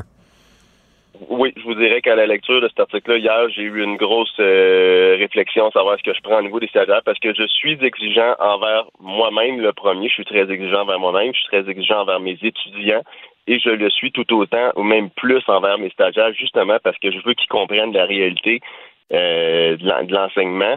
Donc, c'est sûr que je, je remets en question l'idée d'accueillir des stagiaires à l'avenir, va être très, très prudent par rapport à ça.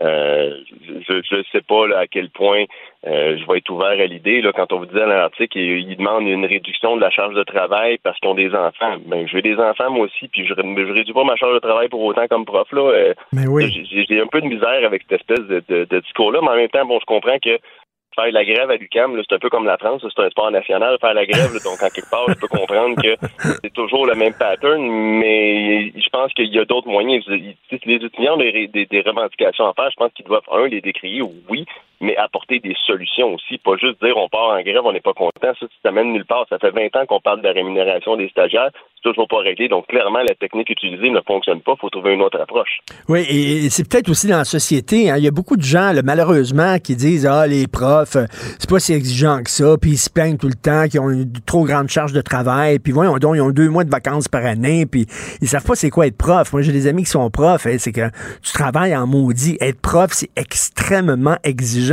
Et peut-être que justement, on le dit pas suffisamment à nos jeunes. En disant Tu veux t'en aller prof, attends une minute, là, attache ta tuque, là, parce que tu vas travailler fort. Oui, mais ça, l'envers de la médaille, c'est comme je vous disais tantôt, c'est qu'à chaque fois qu'on qu'on essaie de dire on est des professionnels, c'est une job exigeante, il y a toujours un mauvais côté qui est publicité, puis qui qui- qu'on n'est pas capable de contrer. Là, euh, tu- le meilleur exemple qui me vient en tête, il y a quelques mois de ça, avant la, durant la campagne électorale, j'étais en entrevue, je pense, avec votre collègue, M. Martineau, euh, M. Dutrisac, je disais les profs, on est des professionnels, on est qualifiés, il faut nous respecter. Puis le lendemain, ben, il y a un prof qui s'amusait à, se- à se filmer, à couper des pancartes électorales sur TikTok. Ben bonjour, tu viens de scraper mon message, toi là. là. Ben oui. Parce que tu te comportes en imbécile. Mais moi, j'essaie de dire qu'on est des professionnels, mais tu te comportes en imbécile, puis tu te vantes d'être prof, puis de couper des pancartes. Il y a peut-être aussi la notion, je sais que ça discute depuis très longtemps, mais la notion d'un ordre, d'une association au moins qui va venir défendre la, la- la profession en tant que telle. On n'a pas ça en ce moment. Donc ça, c'est un gros, gros problème qu'il faut régler. Il y, a- personne qui défend la profession. Il y a des gens qui défendent des profs, les syndicats, oui, mais il y a personne qui défend la noblesse de la profession en tant que telle. Et, ça, ça reste un gros problème. Puis si on ne s'attaque pas à ça, on peut pas attirer des candidats de l'élite en enseignement si la perception publique, c'est qu'enseignant, c'est facile, puis c'est pas une grosse job, puis on est toujours en vacances, puis qu'on peut prendre n'importe qui peut devenir prof. Tous ces messages-là, il faut contrer ça si on veut être capable de vraiment redorer l'image enseignante. En tout cas, vous êtes assez courageux de tenir ce discours-là. Est-ce que vous avez des collègues qui pensent comme vous? Il y en a beaucoup, mais malheureusement, euh, c'est très difficile de, de faire valoir ce point-là parce que le discours contraire, justement, notamment le discours syndical, qui, puis le syndicat a sa place, je suis pas en train de dire qu'ils n'ont pas leur place en enseignement, mais euh, c'est toujours trop difficile, c'est toujours trop d'efforts, toujours trop de travail, ben ça devient difficile après ça parce qu'on passe pour une gang de chialeux, puis là, comme je disais tantôt, ben la grève étudiante, clairement, ça n'a pas l'air de marcher. On a vu ce qui s'est passé en Ontario avec la grève des profs. Euh, puis je dis pas ce que Doug Ford a fait de correct, au contraire. Hmm. Mais dans l'opinion publique, après deux ans de fermeture d'école, partir en grève, c'est une mauvaise idée. Ben Donc, est-ce que les syndicats vont prendre note de ce message-là, de dire ça fait deux ans qu'on ferme les écoles, est-ce qu'on veut vraiment repartir avec un mouvement de grève, puis là, on n'aura pas la population avec nous cette fois-ci? Donc, c'est le genre de réflexion qu'il faut avoir par rapport à l'enseignement, mais est-ce que mon discours euh, clash avec celui des syndicats? Oui. Est-ce qu'on est capable de trouver un point d'entente? Probablement, mais il faut que tout le monde soit capable d'être ouvert d'esprit là-dedans. là. Tout à fait. Ben merci pour votre franc-parler, Monsieur Simon Landry. Puis je le dis à chaque fois que je parle à des professeurs, moi j'ai énormément d'admiration et de respect pour les profs. C'est important. Et les jeunes qui s'en vont dans cette profession-là, euh, c'est aussi exigeant qu'être euh, qu'être avocat, par exemple, ou qu'être médecin, être professeur. Là, veut dire, c'est c'est c'est pas une job facile. Merci beaucoup, Simon Landry. Merci à vous, Merci. M. Simon Landry, enseignant au secondaire. Je te rappellerai que 1,3 milliard, 44 milliards de dollars. C'est beaucoup, beaucoup d'argent. À partir de cet événement-là, il y a eu un point de bascule. Un directeur de la section argent, pas comme les autres. Yves Daou. Le génie québécois au cœur d'un chantier de plus de 13 milliards de dollars, Yves. Hey Richard, tu sais, d'habitude, on se parle du troisième lien. Là, je vais te parler du premier lien que le Danemark fait avec l'Allemagne. Écoute, il y a une entreprise du Québec qui s'appelle le groupe AGF, qui est basé à Longueuil, qui a 75 ans d'histoire. Écoute, ils ont signé le contrat le plus incroyable. Ils vont être le fournisseur de toute l'armature d'acier du plus long tunnel au monde. Écoute, c'est d'une longueur de 18 km sous la mer Baltique. Là. Écoute, c'est le tunnel qui va relier le Danemark à, à l'Allemagne. Donc, ça passe sur les îles de Lolland Falster au Danemark, au sud de Copenhague. Écoute, le chantier, là, il va faire, actuellement, c'est 13 milliards de dollars. Ça a été lancé en 2021. Ça va s'achever en 2029. Écoute, en termes de tonnes métriques d'acier, tiens-toi bien, Richard, là, c'est 349 000 tonnes métriques d'acier. Écoute, si, tu compares ça, ils ont, ils ont- ils ont- ils ont participé, aux- eux autres même, cette compagnie-là, au Pont-Champlain, c'était juste 20 000 tonnes. Puis, euh, ils ont, si tu compares ça avec le parc olympique, là, c'est 35 000 tonnes. Écoute, c'est 10 fois plus de tonnes d'acier, d'armature qui est livré par cette compagnie québécoise-là. Écoute, le, même nous, on est fascinés de voir qu'on avait cette compagnie-là dans notre cours. Hey, hey, c'est une entreprise qui a été fondée en 1948. Écoute, là, on a parlé au président, le PDG Serge Gendron. Écoute, il est évidemment, il est très fier de, de, de tout le génie québécois qui est là-dedans. Et présentement, là, il y a 550 ouvriers spécialisés qui travaillent sur les ordres de l'entreprise là-bas, euh, euh, de l'entreprise québécoise qui, qui, qui a des usines en, en- Le- au Danemark. Le plus long tunnel immergé au monde, 18 km. Je viens de regarder, euh, je me disais, c'est quoi le la longueur du tunnel sous la Manche? Moi, je l'ai pris en train entre la France et euh, l'Angleterre. C'est 50 km. Mais sauf qu'il n'est pas immergé tout le long, je pense. C'est ça, c'est ça, c'est ça. exactement ça. Le- Ça, c'est la seule différence. C'est le plus long euh, de tunnel euh, émergé. Et là, ce qui est intéressant, c'est qu'actuellement, là, sans le tunnel présentement, c'est une heure de traversier ou un détour de, sur- de routier de 160 km. Avec le tunnel, là, ça va leur prendre 10 minutes en voiture puis 7 minutes en train. Wow! Mais il faut leur dire, il faut Donc, leur dire euh, que dans quelques années, il va falloir qu'ils fassent un petit peu de réparation, comme notre tunnel à nous autres, là. C'est Ah. pas éternel, Ouais, mais- ces affaires-là. Mais là, mais là, l'affaire, c'est qu'on lui a posé la question à M. Gendron. Il dit Qu'est-ce que vous pensez, là, vous, du, euh, du euh, lien Québec-Lévis? Ah, il dit Ben oui, pourquoi pas, puis avec les yeux un peu moqueurs. J'espère qu'on va avoir affaire, qu'on va avoir recours à une firme québécoise pour faire ça. J'espère. Hey, ça, là, vraiment, là, si on regarde, une fois, une fois qu'on a sorti cet article-là, on va l'encadrer, Richard. Ben la oui. journée que ça va être donné à une compagnie étrangère, tous les deux, on va le sortir. Hey, écoute, là, si ce gars-là est capable de faire un tunnel, son entreprise est capable de faire le plus long tunnel immergé au monde, puis on donne pour le tunnel, euh, le troisième lien de Québec, on donne ça à une entreprise étrangère, je veux te dire, là, on va faire des pancartes, puis moi, plutôt, on va aller manifester, là. à un moment donné, là, ça va faire. Euh, Meta qui supprime, on sait que Twitter euh, mis à porte et va mettre à porte euh, plusieurs personnes. Même chose avec euh, Meta, là, qui est la, la compagnie mère de Facebook. Écoute, toute une nouvelle. Im- Imagine-toi, Mark Zuckerberg là, fait même des vidéos, euh, il pleure même les larmes. Ah oui? Ah, ouais, ouais. Écoute, Ah. il est vraiment triste. Là. Il coupe 13% de ses effectifs. Là.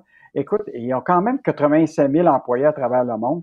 Et donc, évidemment, ils sont touchés par, évidemment, ils ont un plan d'affaires qui est nouveau, qui s'en va vers le métavers que beaucoup d'investisseurs ont rien compris encore. oui. Euh, bon, euh, évidemment, la situation économique, euh, tu sais, la récession, on la sent. Les revenus publicitaires sont en baisse. Euh, bon, le nombre de, tu sais, il faut pas oublier qu'ils ont quand même euh, les, les, le- euh, Instagram, tu sais, dans leur application, ils ont WhatsApp, tout ça. Il y a quand même un certain nombre d'un bassin de clientèle qui est encore assez énorme. Mais là, ils ont été obligés d'annoncer que compte tenu que les profits baissent, ils sont obligés de couper euh, 13 de- Et ça, c'est 11 000 de leurs employés. Et là, j'ai fait le tour, Richard, écoute, de toutes les techs qui annoncent des, des coupures, là. C'est incroyable. Donc là, il y, a, il y a Meta, il y a Twitter qui a annoncé presque 5000 euh, postes. Euh, écoute, il y a des compagnies là, partout aux États-Unis qui annoncent. Shopify là, a coupé 1000 jobs. Euh, donc, tout le monde dans les technos là, sont en train de couper des jobs. Et ce matin, imagine-toi, Elon Musk, qui a annoncé pour la première fois par courrier à ses employés qu'il était pour couper, là, il leur a dit, voici la nouvelle règle, tous les employés devront rentrer au bureau et travailler 40 heures par semaine au bureau. OK, fini le télétravail, là. C'est fini le télétravail sur Twitter. Et euh, donc, euh, lui, il a vraiment décidé là, de, d'aller à contraire, au contraire de beaucoup d'entreprises qui préfèrent euh, le, le mode hybride. Là. Et si tu fais pas ton 40 heures par semaine au bureau, là, Eh ben. c'est sûr que tu as encore un job sur Twitter. C'est ça, Zu- Zuckerberg a mis beaucoup, beaucoup d'argent hein, dans le développement du métavers. On va créer un monde virtuel. Tu vas pouvoir aller euh, magasiner, t'acheter des affaires, aller travailler dans ce monde virtuel-là, aller voir des films et tout ça. Il y a bien des gens qui disent Hum, C'est quoi cette affaire-là? C'est quoi ce, ce gamique-là Les gens n'ont pas vraiment embarqué là-dedans. Là.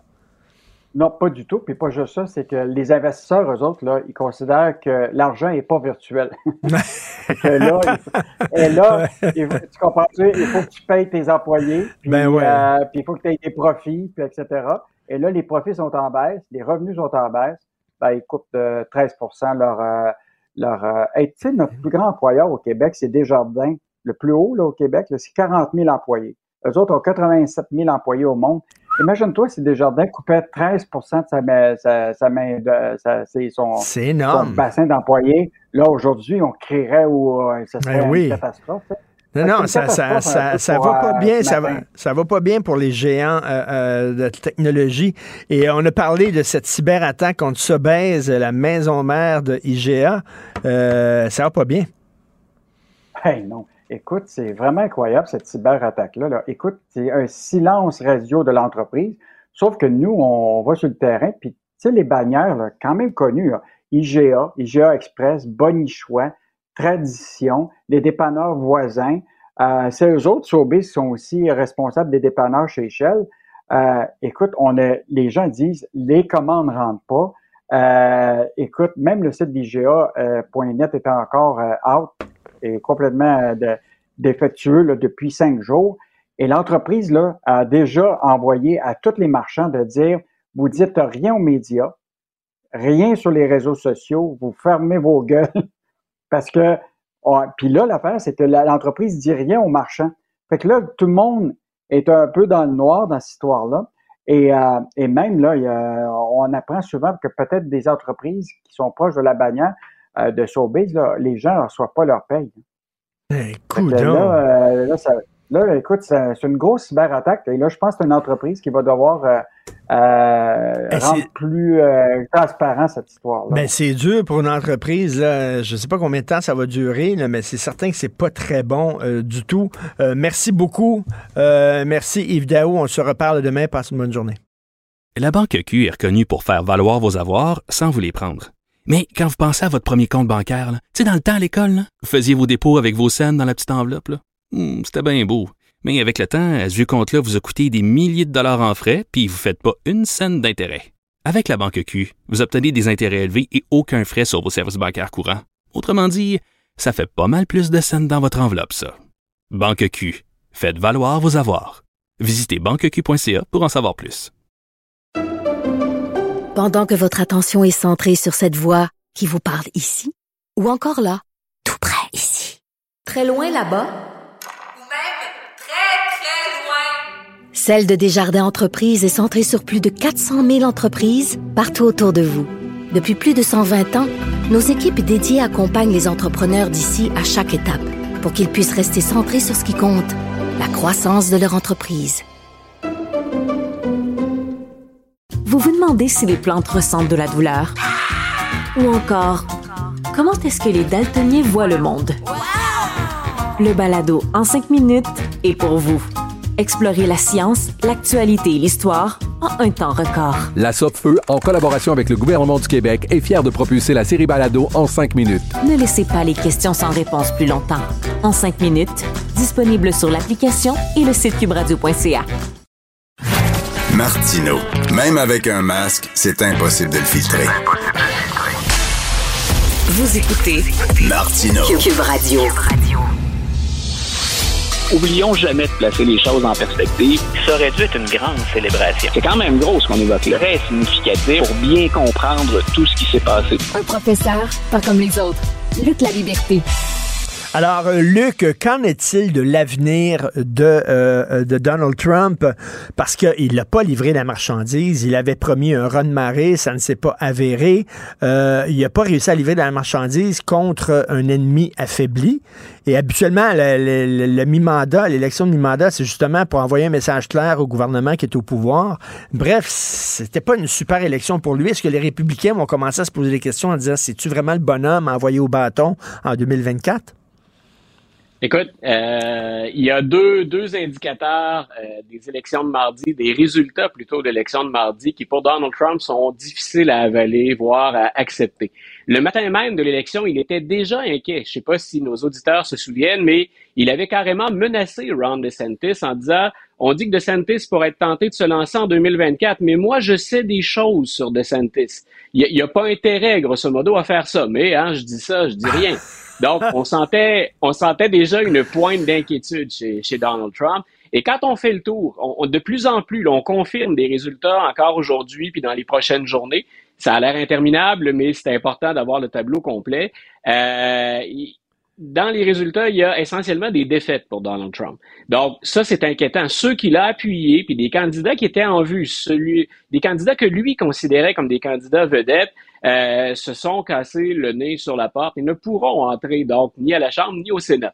Euh, par exemple, le docteur Mehmet Oz, qui euh, défendait un siège républicain en Pennsylvanie.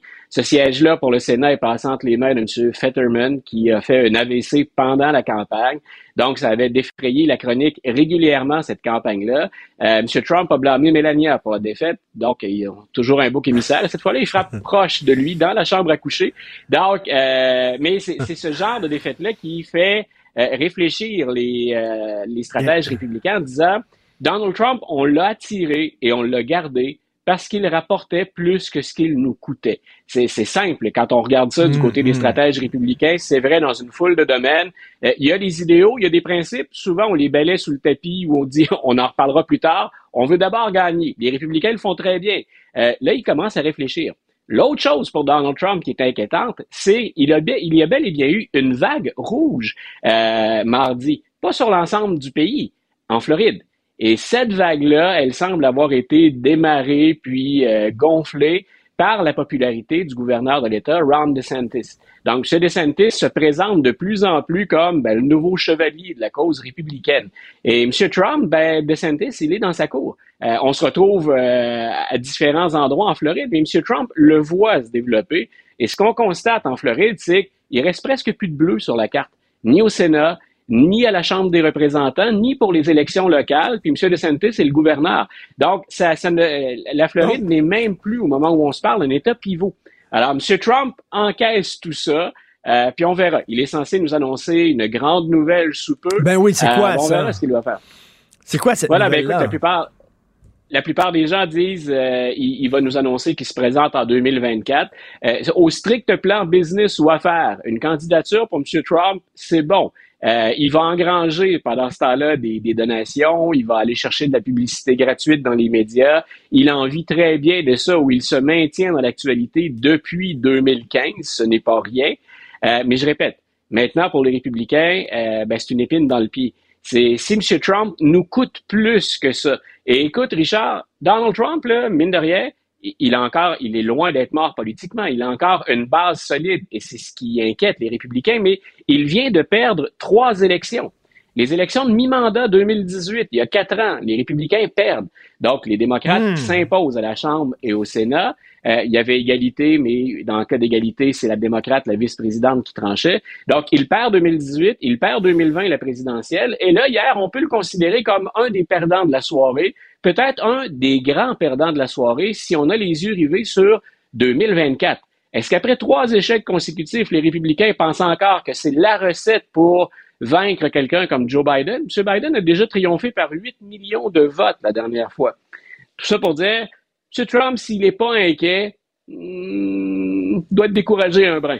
Euh, si on voit euh, les stratèges républicains, s'ils voient M. DeSantis dans leur soupe, est-ce que c'est un Trumpiste? Parce Ouais. que il y a Trump et le Trumpisme. hein. Est-ce qu'on va flusher le. Trumpisme avec Trump ou on va flusher Trump, on va garder le Trumpisme? J'adore ta question parce que c'est exactement le grand problème des républicains. C'est comment, comment tasser Donald Trump, mais comme pas trop vite. Et on sait que M. Trump ne se laissera pas bousculer ou tasser. Il, déteste ça, puis habituellement, il crie tant qu'il peut. On va le sortir pieds et poings liés, mais pas autrement. Euh, il y a quand même 80 élus actuellement des républicains qui sont des, des magas, des complotistes, des gens qui nient les résultats de 2020.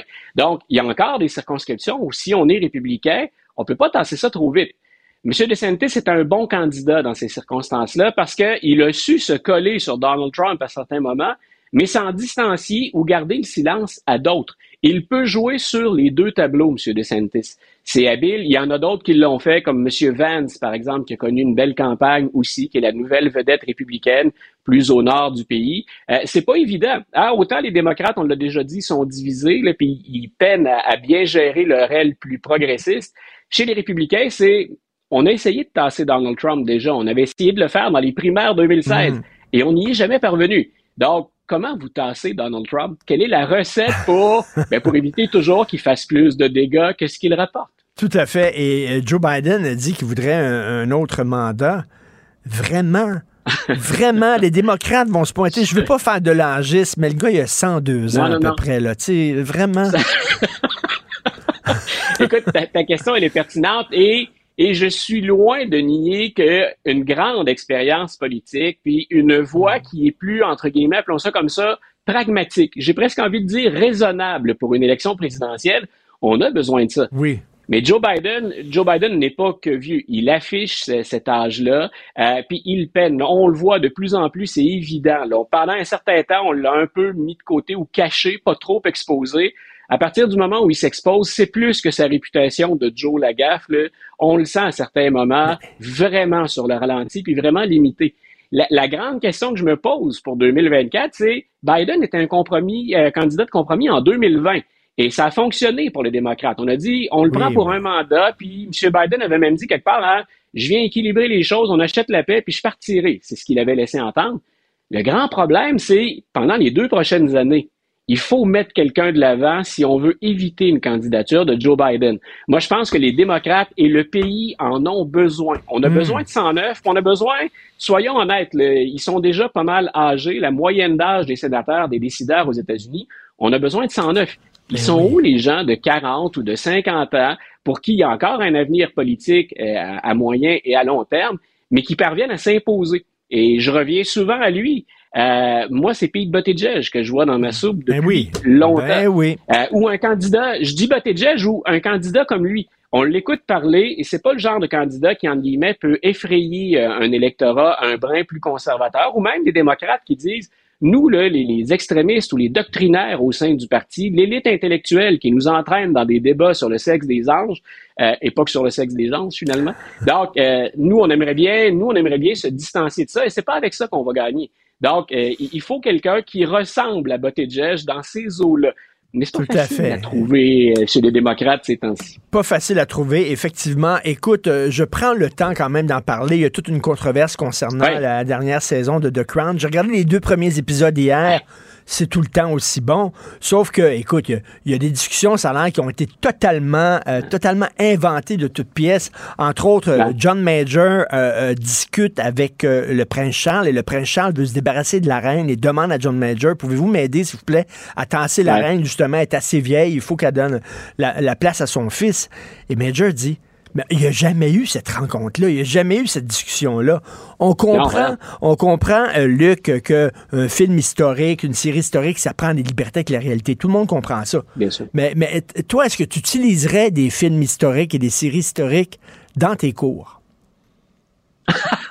Bonne question. Oui, euh, oui, puis euh, on s'était raconté une anecdote tous les deux à ce sujet-là. Hein. J'ai un de mes anciens profs en pédagogie que j'ai bien aimé, qui était très exigeant, très rigoureux, euh, mais lui il me disait tu, n'utilises pas de film dans tes cours. Et je disais oui, même un mauvais film peut me servir. Si je vais chercher des gens et que je les intéresse, ce sera à moi ensuite de faire le boulot nécessaire de l'historien pour leur rappeler qu'il y a une foule de choses qui influencent la réalisation d'une série ou d'un film. Tu vois, la problématique avec laquelle compose The Crown, la, c'est une problématique à laquelle l'historien est souvent confronté. C'est-à-dire que si à mes étudiants, je parle des Grecs et des Romains, j'ai une perspective, une distance avec ça, euh, ça rend les sujets moins sensibles bien souvent. Mais là, plus on avance dans The Crown, plus les témoins ou les acteurs de cette période-là sont des gens qui sont vivants, euh, des gens qui peuvent immédiatement valider pour dire c'était comme ça ou ça n'a pas de bon sens. Et, on n'a plus, donc, on a de moins en moins cette perspective et cette distance avec le sujet. Ça devient beaucoup moins confortable. L'historien en moi euh, peine souvent quand on enseigne l'actualité. Hein. Je me rapproche, quand je fais de l'histoire, je leur explique toujours, je suis un maniaque d'histoire d'abord et avant tout parce que je suis un maniaque d'actualité. Mais c'est certain que plus on a le nez collé sur la vitrine, ben, on a beau avoir des réflexes et une méthode de travail, Reste que le recul n'est pas toujours là. Et The Crown vit ça euh, 100 000 à l'heure présentement. J'imagine ce que tu préconises, ce que tu conseilles aux gens, c'est après avoir vu une série, il y a toujours des sites spécialisés où on peut aller voir qui nous disent des historiens, c'est ça, c'est vrai, ça, c'est pas vrai. Il faut le faire. Écoute, j'ai regardé une série, je t'en ai parlé souvent, une série fantastique sur le Watergate. Et euh, on présente John Dean comme un héros. Mais j'ai lu un gros bouquin sur le Watergate. C'était loin d'être un héros. Je suis désolé. C'était un gars qui était ambitieux, qui était dans le complot jusque-là. Là. Et on le présente dans la série comme un héros. J'ai envie de dire aux auditeurs, un, allez vérifier sur des sites fiables, sur des sites historiens, des sites spécialisés. Et l'autre chose, informez-vous sur le réalisateur. Euh, moi, la plupart du temps, la première recherche que j'effectue, c'est sur le réalisateur ou la réalisatrice quelles sont ses manies, ses dadas ou ses causes? Euh, par exemple, il y a un héros dans l'histoire euh, américaine chez les Noirs, un héros très, très controversé qui s'appelle Nat Turner, un esclave qui va mener une rébellion d'esclaves. Le réalisateur qui a fait un film sur lui, le film est relativement récent, peut-être les cinq dernières années, cinq, six dernières années. Euh, ça s'appelle Birth of a Nation, naissance d'une nation. Hmm. Déjà en partant dans son choix de titre, il est allé chercher un film qui encourageait le Ku Klux Klan au début du 20e siècle et là, il l'adapte pour servir un meneur noir. Le message est très clair. Le réalisateur est très engagé. Donc, hmm. euh, déjà en partant, ça ne veut pas dire que c'est dénué de toute valeur historique. Mais attendez-vous à ce que le message qu'on passe, on cogne souvent sur le même clou. Donc, la, la, la, tendance ou les manies d'un réalisateur influencent ceux qui ont vu, puis je m'arrête là, mais ceux qui ont vu Lincoln, par exemple, avec la sensationnelle performance de Daniel Day-Lewis, on y voit toutes les forces, mais aussi les manies, puis même, j'ai envie de te dire, comme historien, les défauts de Steven Spielberg. Euh, Abraham Lincoln, il en fait une agiographie dans son film. C'est un saint. Euh, on n'avait pas besoin d'en beurrer autant. Lincoln est un personnage spectaculaire, fascinant, puis plein de paradoxes en lui-même. On n'avait pas besoin de rajouter autant de crémage sur le gâteau. Mais tu vois, j'ai vu le film de Spielberg sur Lincoln et ça m'a donné envie d'en savoir plus. Et j'ai acheté le livre Team of Rivals, euh, qui était ah, à la Doris Kearns Goodwin. Et c'est extraordinaire. Et tu sais, c'est ça, ça t'accroche. Et là, si tu veux en savoir plus, va voir les ouvrages écrits par des vrais historiens. J'aime bien ce réflexe-là que tu as eu parce que Doris Kearns Goodwin, ce qu'elle fait, c'est qu'elle ne va pas chercher des partisans de Lincoln. Team of Rivals, hein, le titre le dit, une, équipe de, rivaux, finalement, c'est, ce sont des gens qui s'opposaient à Lincoln. Et Lincoln a dit, malgré vos oppositions, j'ai des gens forts, j'ai des gens intelligents. C'est ça que je veux autour de moi pour me conseiller. Et c'est un clin d'œil que John F. Kennedy avait fait à Abraham Lincoln quand il arrive au pouvoir. Je veux des têtes fortes. Je veux des têtes intelligentes et des têtes fortes. Remettez-moi en question. Et c'est un peu ce que Kearns Goodwin porte comme message dans sa biographie d'Abraham Lincoln. Écoute, vive l'histoire, vive l'histoire. Écoute, mon fils l'autre jour est Ah, arrivé avec écoute, des... tu- Mon fils est arrivé avec des bonnes notes en histoire. Il aime l'histoire. Mon Dieu, bravo, fantastique. Euh, merci beaucoup. Écoute, ma plus vieille, ma plus vieille étudiante en histoire, je pensais pas que la pomme tomberait si proche de l'arbre, mais j'en suis bien fier. Ah, ben c'est super, bravo. Merci, Luc. Bonne semaine. Salut. Bye. La Banque Q est reconnue pour faire valoir vos avoirs sans vous les prendre. Mais quand vous pensez à votre premier compte bancaire, tu sais, dans le temps à l'école, là, vous faisiez vos dépôts avec vos scènes dans la petite enveloppe. là. Hmm, C'était bien beau. Mais avec le temps, ce vieux compte-là vous a coûté des milliers de dollars en frais, puis vous ne faites pas une scène d'intérêt. Avec la Banque Q, vous obtenez des intérêts élevés et aucun frais sur vos services bancaires courants. Autrement dit, ça fait pas mal plus de scènes dans votre enveloppe, ça. Banque Q. Faites valoir vos avoirs. Visitez banqueq.ca pour en savoir plus. Pendant que votre attention est centrée sur vos urgences du matin, vos réunions d'affaires du midi, votre retour à la maison ou votre emploi du soir, celle de Desjardins Entreprises est centrée sur plus de 400 000 entreprises à toute heure du jour. Grâce à notre connaissance des secteurs d'activité et à notre accompagnement spécialisé, nous aidons les entrepreneurs à relever chaque défi pour qu'ils puissent rester centrés sur ce qui compte, le développement de leur entreprise.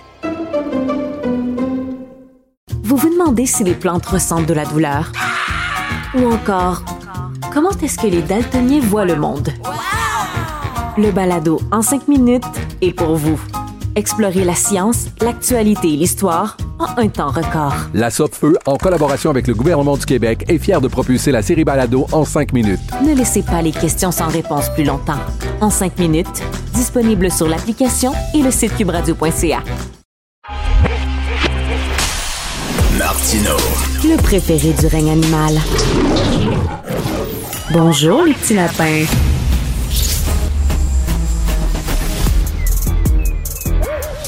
Mathieu Bocoté. Il représente un segment très important de l'opinion publique. Richard Martineau. Tu vis sur quelle planète? La rencontre. Je regarde ça et là, je me dis, mais c'est de la comédie. C'est hallucinant. La rencontre. Bocoté. Martineau. Alors, euh, Mathieu, je sais que tu veux me parler de la CAQ, mais euh, tout d'abord, tout d'abord, euh, on a appris à Montréal qu'il y a un rappeur, Freeze Corle- Corleone, Freeze Corleone, qui va donner un spectacle à l'Olympia, à la salle de l'Olympia. C'est un rappeur antisémite. Il arrête pas de, de, de, de dire fuck Rothschild, fuck, fuck Rockefeller. euh, J'arrive déterminé comme Adolphe dans les années 30. euh, euh, J'en ai rien à foutre de la Shoah, etc. Et euh, il va, il va faire un spectacle et on veut pas interdire son spectacle parce qu'on dit il faut respecter la liberté d'expression. D'un autre côté, on a banni Slave, la pièce slave qui était sur les esclaves. On t'interdit, toi, quasiment, de prononcer des conférences à l'UCAM. Euh, les professeurs peuvent perdre leur job s'ils citent le titre d'un livre. Ça, ils n'ont pas le droit. Mais un rappeur antisémite, faut protéger sa liberté d'expression. Explique-moi. Alors, je- te dirais, parce que là, tu m'apprends l'histoire, donc Oui. je l'apprends à partir des données que tu me, que tu me donnes. Mon premier réflexe consiste à défendre, moi, la liberté d'expression de tout le monde, surtout pour ceux que je peux pas blairer. Euh, je vais te donner un exemple français. Il y a quelques années, le gouvernement avait voulu en France interdire et avait interdit des spectacles de Dieu donné. Euh, Dieu donné pour qui j'ai pas une affection immodérée, pour le dire euh, d'un euphémisme. Eh bien, euh, moi, j'étais opposé à l'interdiction des spectacles de Dieu donné parce que j'ai beau trouver ignoble ce qu'on y trouve très souvent, j'ai beau trouver ça insupportable. Globalement, la liberté d'expression, je préfère ses excès que son encadrement exagéré. Ensuite, ça ne veut pas dire que par rapport au type dont tu m'apprends l'existence, euh, Freeze, Corleone, ou je sais pas trop quoi, Oui. qui, qui manifestement des propos atroces, ça ne veut pas dire qu'on ne doit pas le critiquer très sévèrement, ça ne veut pas dire qu'il ne doit pas y avoir de, la possibilité de manifestation devant. Genre, il y en avait eu devant Slav, soit dit en passant, mais protester, c'est une chose, et interdire formellement, Ben, je, une je- je suis d'accord avec toi, euh, Mathieu. Moi aussi, je dis, OK, la liberté d'expression, sauf que Mathieu, la liberté d'expression pour tout le monde, alors. Pour tout Ah, le bien monde. sûr, non, mais non, mais moi, moi, moi, je suis, en matière de liberté d'expression, je suis pas loin d'être un libertarien américain. C'est-à-dire, je pense que, sauf pour euh, la diffamation, donc la diffamation, c'est une chose, et euh, l'appel à la violence. Donc, l'appel à la violence, il n'y a pas d'ambiguïté là-dessus. Pour le reste, je préfère une société qui tolère vraiment, qui tolère des, des horreurs verbales davantage qu'une société si frileuse qu'elle va en venir à vouloir contrôler toutes les manifestations qui peuvent nous choquer de la parole des uns et des autres. Puis on se comprend bien, quand je dis ça, ça n'implique aucunement le début d'un quart de huitième d'adhésion à ce que tu donnais comme exemple. Je dis simplement que le prix à payer pour une société libérale, c'est d'accepter des choses qui nous heurtent et qui sont Mais, mais je suis convaincu, OK? Ça, ça n'implique que moi. Mais que les gens qui défendent la liberté d'expression de Freeze Corleone seraient peut-être les mêmes qui diraient, mon Dieu, euh, Mathieu Bock-Côté à l'UCAM, prononcer une conférence épouvantable. Tu sais, à un moment donné, je trouve qu'ils ont leur défense de la liberté d'expression, ces gens-là, élastique. Ah, ben à géométrie variable. ben, tu as absolument raison, que ces gens-là soient euh, un rapport très asymétrique à la liberté d'expression, qu'ils la défendent simplement pour leur camp et pas pour autre chose, qu'ils soient dans une forme de défense de leur, de leur liberté d'expression et pas de la liberté d'expression en elle-même, il n'y a aucun doute là-dessus. Mais puisque je ne suis pas eux, ce qui est une bonne nouvelle pour moi, eh bien, je ne me sens pas obligé de reproduire leur travers, leur système asymétrique, et je me fais de défendre, des principes, de défendre ce principe qui est pas toujours facile à défendre en passant. hein. Euh, parce que des gens, comme je redonne l'exemple de Dieudonné, euh, ce qu'il pouvait dire en certains spectacles était odieux, mais odieux. Mais si on croit qu'une société, que la régulation de la parole publique vient justement par la liberté concédée à chacun et la liberté de critiquer concédée à chacun, eh bien, c'est le prix Mais- à payer, c'est le, le pari à payer. Mais je suis d'accord avec toi que du point de vue des adorateurs de, de Monsieur Corleone, qui, qui- comment ose-t-il s'emparer de ce nom, euh, eh bien, euh, je pense que de ce point, il y a quelque chose là-dedans. Ces gens-là sont inconséquents, mais c'est pas Mais- mon problème s'ils le Mais, sont. mais, mais euh, bon, il y a eu des enquêtes contre lui en France. hein. J'ai vu des textes dans le Figaro, dans Le Monde, etc. Il est très controversé. Euh, Mathieu, il est noir. Si un blanc tenait ce même discours-là, je fais rien que dire ça, là. Parce que des fois, dans le rap, le gangster rap, qui est chanté par certains chanteurs noirs, t'as des affaires là-dedans. Tu dis, je m'excuse, si un blanc disait la même affaire, you bitch, you fucking bitch, puis tout ça, là, euh, on dirait. Là encore, tu sais, on Ah, dirait que c'est- c'est c'est mais- à géo- géométrie variable. Mais je pense que tout est à... aujourd'hui, on est dans une société où tout est à géométrie variable. En fonction de telle communauté, on se permet de dire telle chose, telle autre communauté n'a pas le droit. Euh, je te donner un exemple. un- J'ai pas le, le, le, le titre en tête, mais un jeu vidéo qui vient d'être lancé euh, et où un personnage peut choisir, je sais pas, d'être euh, genre non binaire euh, ou les catégories comme ça qui existent aujourd'hui. Euh, et, euh, et là, ce qui est- on peut façonner son personnage sur le mode non binaire et euh, trans et homosexuel et tout ce que tu veux. Et ce qui est assez amusant, c'est que ça, ils font ça pour lutter contre l'homophobie en Occident. Ben, très bien, il n'y a pas de souci. Mais dans certains pays du monde plus traditionnalistes qui sont globalement, pour, pour la plupart en Afrique ou dans le monde arabe, à, à ce qu'on en comprend, mais là, l'option faire le personnage non binaire et puis tout ce qui est aujourd'hui n'est pas possible parce que ça heurte les cultures locales.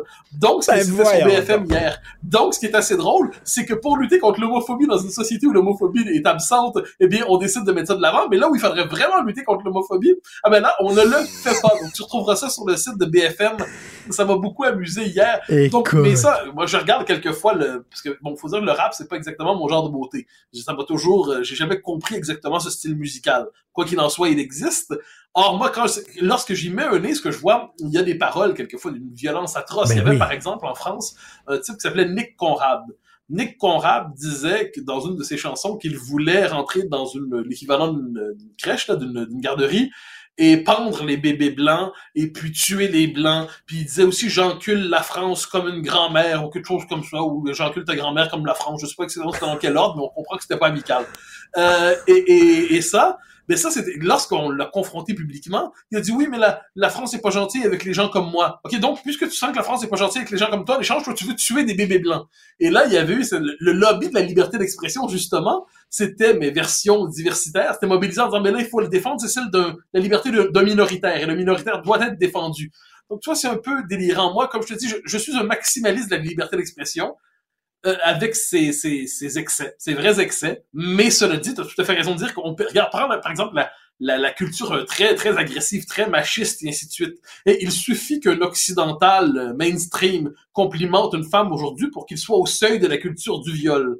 Inversement, euh, Mademoiselle, vous êtes charmant. Ah ah, nous sentons l'hétéropatriarcat chercher à nous dominer ainsi. Ah bon? Inversement, on regarde quelquefois, pour ce que je vois du rap de temps en temps, eh bien là, il y a des manifestations, mais c'est du machisme Ben effrayant, grossier. Et, et là, soudainement, mais il faut y voir une manifestation artistique admirable. Bon, en ces matières, moi, je, je me replie, mais je défends vraiment ce, ce principe. C'est je préfère les excès de la, de la- de la liberté d'expression à sa restriction. Il n'en demeure pas moins que bien des choses qu'on peut entendre sont absolument insupportables. et les mêmes règles pour tout le monde. Si c'est bon pour Pitou, c'est bon pour Minou. Euh, tu veux me parler de la CAQ, l'aile rouge, selon toi, est en train de prendre euh, le pouvoir au parti? Ouais, ça, je pense que c'est assez intéressant de voir ça. La, la vie politique québécoise est évidemment une source d'obsession chez moi. Et qu'est-ce qu'on voit? C'est que François Legault dirige une coalition. Et dans une coalition, il y a toujours un élément plus fort que l'autre. Le premier mandat, de manière assez étonnante, avec euh, bon, les lois identitaires 21-96, l'aile bleue, l'aile bleue avait été capable de fixer une bonne partie de l'agenda. On aurait peut-être pu croire qu'en deuxième partie de mandat, la, la CAQ aurait décidé d'aller sur le programme rouge, mais la pandémie est arrivée, puis ça a obligé tout le monde finalement à, à suspendre ses préférences idéologiques. Là, le deuxième mandat commence et on voit très bien qui a le lead dans cette coalition en ce moment. Et le lead à la CAQ aujourd'hui, c'est globalement l'aile rouge qui, le- on le voit dans le débat sur l'immigration, François Legault, ça y a pas pris un mois pour qu'il renie sa parole sur les 50 000 Oui. immigrants par année. Tu sais, 50 000, c'est déjà beaucoup, là. À, la- à toute proportion gardée dans le monde occidental, c'est c'est sur des seuils d'immigration très élevés pour une société qui n'a pas des capacités d'intégration exceptionnelles. Bon. Et là, il y a une hausse qui est proposée, et là, on nous dit, oui, mais c'est une hausse de francophones. Il faut pas nous prendre pour des idiots, là. Déjà qu'à 50 000, on n'est pas capable de remplir ça dans le, sur le mode francophone, et bien là, en plus, on nous dit, on va augmenter ça à 60, 70, 80 peut-être. Et là, ça va être des francophones, nous dit-on. Bon, premièrement, il y a deux choses. Un, l'intégration se limite pas à la maîtrise d'une langue d'usage. Il y a une dimension culturelle. Il y a les capacités d'infrastructure d'une société sur le plan euh, du système de santé, du système social, du système scolaire. Ah bon. Et ensuite, il y a une différence quand on nous dit francophone. Est-ce qu'on veut dire des gens qui parlent français, dans- dont le français est la langue de culture et la langue d'usage, ou qui ont une maîtrise du français de manière un peu superficielle? Et trop souvent, ce qu'on constate, c'est que le francophone tel que reconnu par les, les autorités administratives, euh, dans les catégories de l'immigration, c'est pas un francophone sur le plan culturel. C'est quelqu'un qui parle aussi le français, et ça, dans le contexte nord-américain, ça veut dire que ça va le pousser vers l'anglais. Je trouve que la CAQ, en ces matières, rit un peu trop facilement de ses électeurs et se dit que euh, la CAQ se fait élire avec un discours bleu pour appliquer une politique rouge. Euh, il serait peut-être bon de rappeler à la CAQ qu'elle a besoin aussi d'une politique bleue. C'est comme s'ils avaient fait la job pour l'identitaire dans le premier mandat. C'est fait, c'est fait. exactement. On a la loi Ils ont rempli le 96, on a la, vo- la loi 21. Euh, c'est tout ce qu'on peut faire. Maintenant, passons aux vraies choses. Exactement. C'est le- c'est discours, le discours des vraies affaires. Donc là, on a calmé les inquiétudes de la majorité en lui offrant hein, son, geste de laïcité, en faisant une loi sur la, la langue. Et là, ce serait finalement les boys qui vont parler d'économie. Et moi, je trouve que dans cette réduction de la question identitaire à une forme de flafla pour les euh, pour les sensibles, et alors que là, les vraies affaires, ce serait la business, je trouve que ça témoigne d'une conception un peu Elvis Grattonesque de la vie politique, et ça ne témoigne pas d'une compréhension fine du rôle du premier ministre du Québec, qui est le défenseur du Québec comme seul État francophone en Amérique du Nord. Donc ça, je trouve que la CAQ, en ces matières, et c'est particulier parce que c'est une forme de déception, parce qu'on a été nombreux à se dire, la CAQ, c'est pas parfait, la CAQ, euh, bon, a plein de défauts, mais globalement, elle porte quand même le bon état. Elle marche pas assez vite, mais elle marche dans la bonne direction. Et là, on commence à se dire qu'elle marche rapidement et dans la mauvaise direction. On, com- on commence à se dire finalement que derrière le vernis bleu, il y a beaucoup de rouge. Euh, écoute, euh, parlant d'immigration, je veux te citer un tweet. euh, c'est Sébastien Desrosiers, qui est journaliste, je crois, à Radio-Canada, qui présente un reportage de Radio-Canada concernant l'immigration. Écoute ça. Du chemin Roxham à l'itinérance. Des demandeurs d'asile arrivés à Montréal n'arrivent pas à se loger. Les centres d'hébergement sont débordés. Les appartements sont trop chers. Résultat, certains aboutissent à la rue. Mathieu, on les laisse entrer par le chemin Roxham, on sait pas où les mettre, puis ils aboutissent sans abri. Vraiment, là. Mais c'est comme ça partout, si je peux me permettre. Si tu regardes à Paris en ce moment, il y a de plus en plus de, de- de tentes et des camps de migrants autour de Porte-de-la-Chapelle, qui est dans le 19e arrondissement. Donc, des gens qui arrivent, no- nos capacités d'intégration, tu sais, la nouvelle mode, c'est d'expliquer que la notion de capacité d'intégration veut rien dire. Ça veut dire quelque chose et c'est pas seulement linguistique, c'est la capacité scolaire, c'est la capacité des hôpitaux. Ben oui. la- et, et devant tout ça, et là, on voit la, capacité de logement, d'accueillir, d'abriter. Et on ne l'a pas, cette capacité-là. On est, mais ça, c'est que c'est la vérité euh, impossible à admettre de la part d'une bonne partie du parti migrationniste, du côté patronal parce qu'il s'en fiche, et de l'aile gauche parce qu'il se dit on est une société riche, donc on devrait être capable de faire ça. Mais c'est pas aussi simple. C'est, c'est comme c'est ce que les Français appellent ça le yaka faucon. C'est-à-dire il n'y a qu'à, il faudrait qu'on. Bon, eh ben non, non, c'est, euh, c'est non, il n'y a, pas qu'à faire quelque chose, puis il faut Mais- pas qu'on fasse quelque chose, c'est plus compliqué. Or, cette complexité nous échappe, puis on laisse entrer des vagues, en plus d'immigrants illégaux, hein, pas simplement Eh oui. irréguliers, illégaux, qui, euh, qui traversent la frontière sans en avoir le droit. C'est un problème majeur. Mais on. C'est on comme si, euh, c'est comme si, euh, je sais pas, le Saint-Esprit va, va nous donner les, les- les- les moyens de régler ce problème. Ah oui, rentrez, rentrez, puis on verra. Une fois que vous êtes entrés, on, on va s'arranger.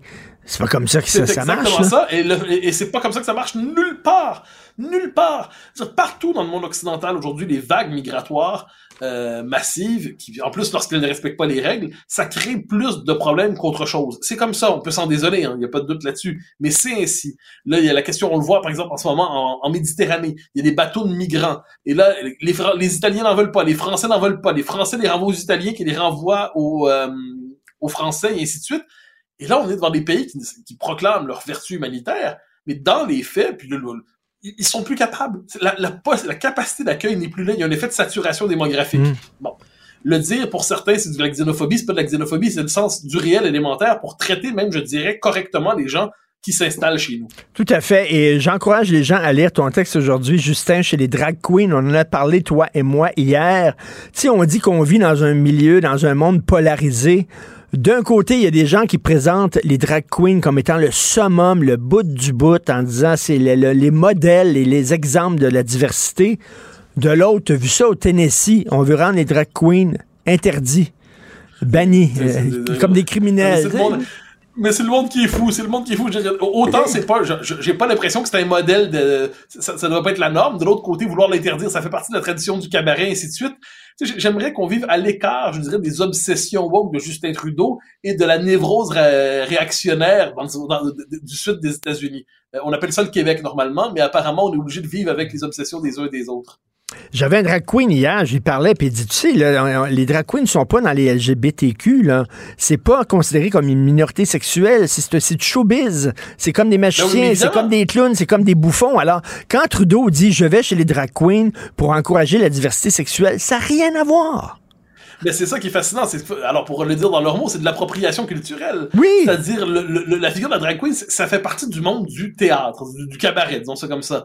Le- et, on se le disait hier, c'est-à-dire c'est emprunter l'identité d'un autre, euh, d'un autre sexe, simplement sur le mode du théâtre. Alors que le changement de sexe ou la transition aujourd'hui, c'est de devenir un autre pour enfin devenir soi-même. Ça parle le langage de l'authenticité. Mais c'est tout le contraire. C'est-à-dire que la drag queen, c'est l'anti-authenticité, c'est le pur factice, c'est je tous les codes, je joue avec les codes. Alors que de l'autre côté, c'est je, je me cherche moi-même pour trouver ma vérité dans l'autre sexe. Bon, c'est pas la même chose, mais notre époque, c'est quand même l'époque de la grande confusion.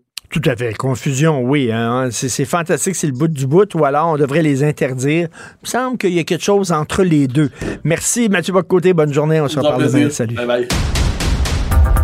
Pour une écoute en tout temps, ce commentaire de Mathieu Boccoté est maintenant disponible sur l'application Cube ou en ligne au cube.ca. Tout comme sa série Les idées mènent le monde, un balado qui met en lumière, à travers le travail des intellectuels, les grands enjeux de notre société. Cube Radio. La Banque Q est reconnue pour faire valoir vos avoirs sans vous les prendre. Mais quand vous pensez à votre premier compte bancaire, tu sais, dans le temps à l'école, vous faisiez vos dépôts avec vos scènes dans la petite enveloppe. Hmm, C'était bien beau. Mais avec le temps, à ce compte-là vous a coûté des milliers de dollars en frais, puis vous ne faites pas une scène d'intérêt. Avec la Banque Q, vous obtenez des intérêts élevés et aucun frais sur vos services bancaires courants. Autrement dit, ça fait pas mal plus de scènes dans votre enveloppe, ça. Banque Q. Faites valoir vos avoirs. Visitez banqueq.ca pour en savoir plus.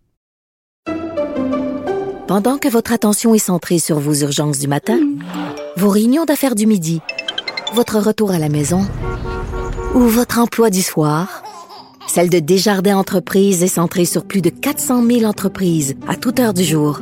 Grâce à notre connaissance des secteurs d'activité et à notre accompagnement spécialisé, nous aidons les entrepreneurs à relever chaque défi pour qu'ils puissent rester centrés sur ce qui compte, le développement de leur entreprise.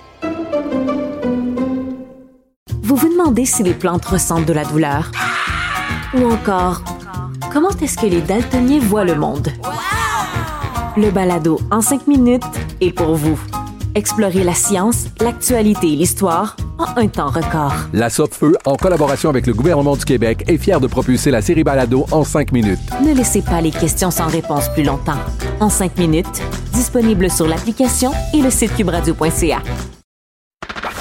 Artiste de la satire, il dénonce les incohérences et ironie à la fois. Richard Martineau. La job d'animateur de radio est vraiment bizarre. Je viens de recevoir par courrier un gros cadre, un beau cadre, là. un très, très beau cadre de Michael Jackson. je sais pas, quelqu'un a décidé de m'envoyer une photo, une toile, ou je sais pas c'est quoi, de, de, Michael Jackson. Ben, merci, merci à l'auditeur. Pourquoi j'ai reçu ça? Alors, euh, on en a parlé avec Félix Séguin un peu plus tôt.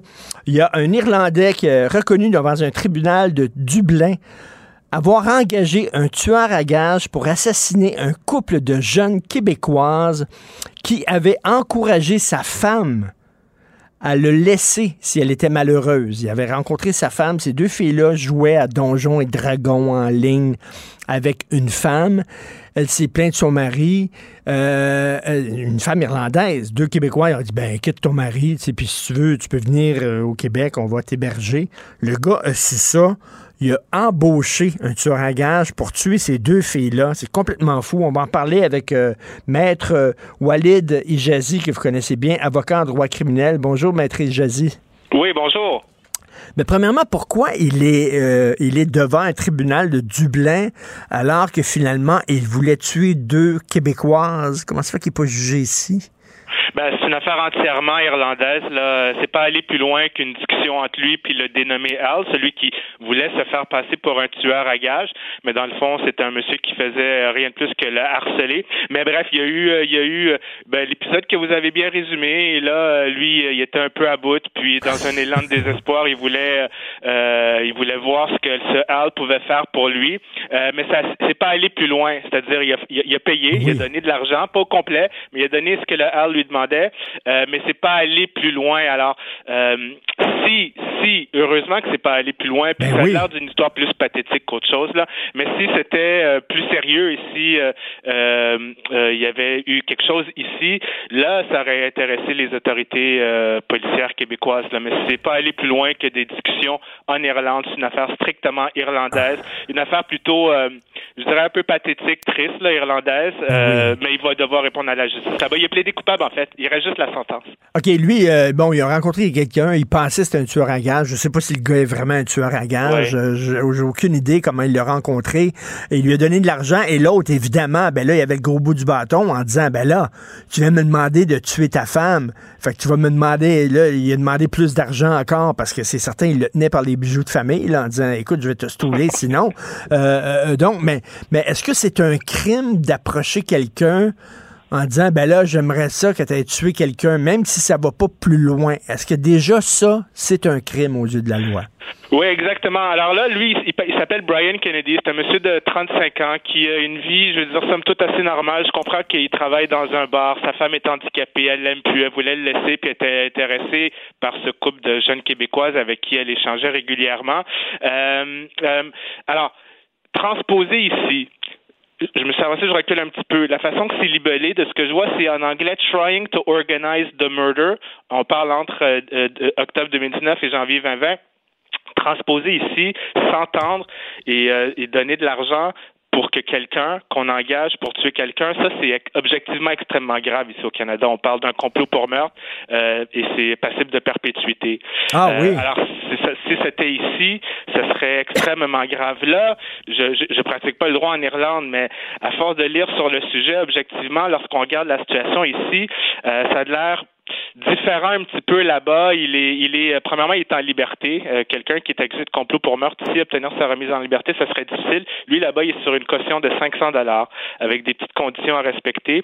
Et ultimement, ça serait passible d'un maximum de 10 ans. Ici, ça serait perpétuité. Là-bas, c'est 10 ans. Mais quand on parle de punissable 2, c'est un, un maximum. Là. Euh, euh, il va pas avoir ça, d'autant plus qu'il a plaidé coupable rapidement, puis il essaie de faire le plus pitié possible. Et justement, la juge, elle, elle attend une évaluation d'un agent de probation pour avoir une meilleure idée de qui est ce Brian Kennedy pour euh, ajuster la sentence. Est-ce que c'est quelqu'un de réellement dangereux ou, euh, je veux dire, s'il est en liberté, on a déjà au départ, on n'a pas beaucoup de grande inquiétude sur sa dangerosité. Mais si c'était un épisode canadien, si ça s'était passé ici, euh, on serait dans l'univers du très grave. Là-bas, hmm. j'ai hâte de voir ça va être quoi sa sentence. Je connaissais pas cette histoire avant qu'on m'en parle. Maintenant, je la trouve très intéressante parce que c'est une histoire, somme toute, d'un homme triste assez pathétique, mais qui n'est pas allé plus loin que le fantasme. Il a quand même donner une somme d'argent importante. Ben mais oui. une fois qu'il s'est fait attraper, il, il fait extrêmement pitié. Là. Et là, le, le- le pseudo-tueur à gage, euh, il y avait en sa possession une photo là, des deux filles qui devaient aller Oui. tuer, leur adresse, une photo de la maison où elles habitaient, puis tout ça. ça avait- là, le, le gars avait l'air vraiment euh, euh, sérieux là, en donnant tous ces, ces- toutes ces indications, ces éléments-là à son tueur à gage. Alors, à voir comment on va présenter ça au juge, parce que de ce que j'ai pu voir, le, le- le- la, la police et le, le monsieur Kennedy lui-même ont fait valoir jusqu'à présent, là, parce que là, on essaie de convaincre le juge pour une sentence, puis lui, c'est sûr qu'il va avoir le moins possible, mais ça semble être appuyé par la police que euh, c'est pas aller plus loin que la discussion, que le fantasme, et que ce Brian Kennedy, c'est-à-dire l'accusé, là, est extrêmement fragile et manipulable, et que le Al, celui qui, et, ça revient aux éléments de la question qui vient d'être posée, est quelqu'un de très manipulateur et qui voulait profiter de la vulnérabilité, si on veut, de Brian. Alors, il y a un peu tout ça, là. Est-ce que, euh, euh, euh, rapporter ici les, les, les, les, deux demoiselles euh, qui forment un couple et qui parlaient avec euh, la femme de ce Brian ne se sont euh, apparemment jamais sentis menacés, n'ont jamais pris de menaces au sérieux. Elles, elles s'inquiètent de rien. Là. Est-ce que objectivement ça allait plus loin que le fantasme, la parole dans les airs entre deux personnes un peu bizarres? Est-ce qu'il y avait matière à réellement s'inquiéter pour la sécurité des deux Québécoises? À première vue, objectivement, avec les informations qu'on a, la réponse serait non. Et euh, Maître Ijazi, en terminant, je veux profiter du fait que vous me parlez. Là, Ben oui. Euh, il y a un gars qui est, il y a un homme qui est accusé d'agression euh, sexuelle et il dit c'est parce que j'étais somnambule. Oui. Et, et vous, euh, si vous étiez avocat, ben, vous êtes avocat en droit criminel, mettons, c'est un de Mhm. vos clients, est-ce que vous plaideriez ça ou vous diriez ça n'a pas de maudit bon sens plaider ça? Ben non, en fait, c'est la on parle de sexomnie, c'est-à-dire c'est Ben oui. c'est très intéressant, c'est une affaire intéressante. Euh, dans cette cause particulière ici, euh, euh, c'est contesté par la couronne. La couronne dit, même si c'est un phénomène qui médicalement existerait, l'accusé ici euh, euh, euh, ment, il était plutôt sous le coup de l'alcool. Euh, on peut pas le croire, ces différentes versions ont évolué et c'est pas quelqu'un de crédible pour qu'on croie la défense. Mais la défense ou le phénomène de la sexomnie, c'est très intéressant, c'est rare, mais ça existe. Ça existe. Ça non, non, mais ça existe et euh, ça nous, ça peut faire une, une discussion très euh, morale, très euh, longue et, et complexe parce que quand on punit quelqu'un pour n'importe quel crime, on le punit pour avoir choisi de franchir la ligne. Tu sais que c'est mal, tu le fais quand même, Oui. alors la justice va te sanctionner. Dans le cas d'un somnambule qui commet un crime, euh, la- le somnambulisme est un phénomène complexe. Il y a des gens qui peuvent avoir des mouvements très avancés, prendre l'ascenseur, démarrer un véhicule, même commettre un meurtre, mais il est totalement inconscient. C'est-à-dire la personne n'a pas le contrôle de ses actes, en est même pas conscient. Alors, euh, pour répondre à la question, si un, un- un neurologue, un psychiatre atteste du fait qu'il y a effectivement un trouble du sommeil et que ça crée des pulsions sexuelles involontaires, c'est inquiétant, c'est répréhensible, mais moralement et juridiquement, il n'y a pas de conscience coupable.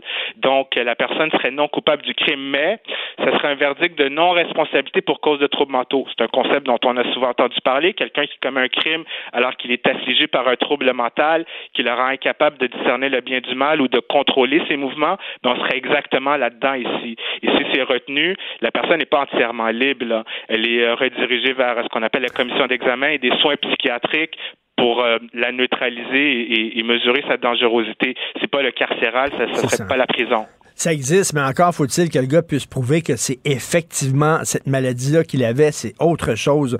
Merci, Maître Walid Ijazi, avocat en droit criminel. Merci beaucoup. Avec plaisir. Bye. Bonne journée. Martino. Le cauchemar de tous les woke.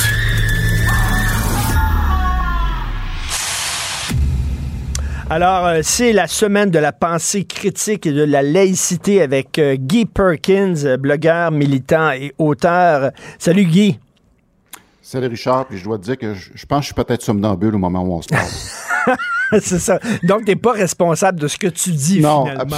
absolument pas. Je devrais dire ça avant chaque émission, effectivement. Euh, Guy, pendant que la Fédération des femmes du Québec euh, manifeste euh, contre la loi 21 ici en disant qu'il faut défendre le droit aux femmes de porter le voile, il y a des femmes en Iran, faut le rappeler, qui risquent leur vie pour ne pas le porter. Et euh, tu tiens, euh, avec raison, à faire le bilan hebdomadaire des morts chaque fois que tu nous parles. On est rendu en combien, là, Guy? Ben, ça se poursuit. Richard, écoute, on approche le 60e jour de, de manifestations et de, écoute, de presque soulèvements en Iran. Euh, les chiffres de d'essais publiés montent maintenant à 304. Quand on regarde la tendance, ah, je tiens à rappeler aussi que c'est des minimums absolus. Euh, Ben oui. C'est ce que le Iran Human Rights euh, stipule. Euh, quand on regarde le, le- le pattern, c'est c'est 20 à 30 décès à chaque semaine qui s'ajoutent dans ce dans, dans ça. Et puis, ce qui s'ajoute aussi à, à- au scandale qu'il y a derrière ça, c'est que dernièrement, dans les dernières semaines, tu as 227 des 290 membres de l'Assemblée consultative islamique, c'est-à-dire leur parlement, qui ont appelé le pouvoir judiciaire à se prononcer et à exécuter la peine de mort pour les manifestants. La peine de mort, attends une minute, là, la peine Oh, de mort pour les gens qui manifestent. Absolument. OK, et ils sont Absolument. 290 membres à l'Assemblée consultative islamique, et là, il y en a 227 qui ont dit on devrait appliquer la peine de mort pour le crime de manifester. Exactement. Puis comme si c'était pas assez, tu as le chef du pouvoir judiciaire, lui, qui demande aux juges de prononcer des peines plus rapidement. Fait que eux autres, la- la- la- l'arrêt Jordan, je pense que ça n'existe pas là-bas. là. Boy! C'est surréaliste et tu fais bien. Je suis très content que tu le fasses. On en parle très peu, malheureusement. Il y a des gens qui continuent à se faire tuer euh, par euh, cette gang de fous-là. C'est une, c'est une révolution importante qui se passe là-bas. Tu veux nous parler de l'Église mormone du Canada qui est pauvre, hein? Elle est pauvre, l'Église mormone du Canada. Richard, écoute, ben, écoute, j'ai encore un petit peu mal à mâchoire parce que je viens de la raccrocher parce qu'en regardant le, le, le- le reportage hallucinant qui a passé à l'émission de Fifth Estate, qui est une excellente émission d'enquête journalistique qui a passé à la fin du mois d'octobre, euh, c'est le journaliste Mark Kelly qui a répondu à l'appel d'un type qui s'appelle Nigel Kennett, qui est un qui est un membre de la communauté mormone en Alberta. OK. Euh, Lui-même, il est un comptable vérificateur. Puis dans le cadre de, sa- de ses fonctions, il faisait justement les vérifications comptables euh, d'un autre mouvement religieux qui n'a rien à voir avec le sien. Lui faisait sa job. C'était pas lui, euh, mettons, qui faisait pas une enquête sur une sur une religion. C'était dans le cadre de sa job qu'il faisait des, des vérifications comptables. Puis ça l'a amené, lui, à se questionner, de dire, ben écoute, moi, je donne, parce que tous les membres de mormons, que, que ce soit du Canada ou ailleurs, ont l'obligation et le devoir de, de, de, de verser 10% de leur revenu annuel à l'Église. OK. 10 Donc, lui, Et c'est- là, lui, il veut savoir qu'est-ce qu'ils font avec cet argent-là. Ben, que- Qu'est-ce qu'ils font avec cet argent-là? Ça fait que, parce que lui a découvert en faisant les vérifications de ces autres religions-là qu'il existe des, euh, des, des répertoires au, au point de vue canadien pour voir euh, qui fait partie des listes de, de- d'organismes euh, considérés comme œuvres de charité et de bienfaisance. Et souvent, les religions vont aller se camper derrière ça pour aller chercher toutes les extensions nécessaires. Puis il a fait quand même une découverte intéressante. Puis ce qui ce qu'il a découvert, puis là, évidemment, il a, il a appelé Mark Kelly pour en parler, puisque lui il est tombé en bas de sa chaise. Il a réalisé qu'au cours des 15 dernières années, depuis 2007, c'est sûrement que ça dure depuis un certain moment, c'est pas moins que un milliard de dollars qui a été transféré du Canada aux États-Unis à l'université Brigham Young en Utah. OK, en Euh, Utah, qui est le siège social, finalement, des Qui est le Mormons. siège social des Donc, Mormons, attends, a encore- l'Église mormone, là, tu parles de l'Église mormone euh, canadienne. Ils ont Oui, au transféré Canada, sont- un milliard de dollars. Oui, un milliard de dollars. Fait que faisons un petit peu, faisons un petit peu le point. Au Canada, tu as 200 000 Mormons qui sont pratiquement tous euh, quand même concentrés justement en Alberta parce que j'ai découvert du coup que euh, il y a un temple mormon dans une petite euh, ville qui s'appelle Cardston en Alberta. Tu iras voir l'allure de ce temple-là, c'est, débile. Puis Cardston, ça se trouve carrément là, au nord absolu là, de, de Salt Lake City parce que c'est des Mormons qui ont remonté justement les frontières il y a 150, à peu près 150 ans, puis qui ont se sont établis là, puis que là, la communauté mormone au Canada s'est installée. C'est que tu as 200 000 Mormons qui donnent 10% de leur salaire à chaque année, qu'ils soient riches ou pauvres, puis la priorité absolue, c'est de donner ce 10 %-là. Fait que si la personne a à choisir entre mettre de l'argent sur l'Église ou manger, ils ont l'obligation de donner l'argent à l'Église, puisqu'on leur répond, si, si vous- avez faim, ben, l'Église va vous nourrir. OK, Dieu va vous Et- nourrir, bien sûr, bien sûr.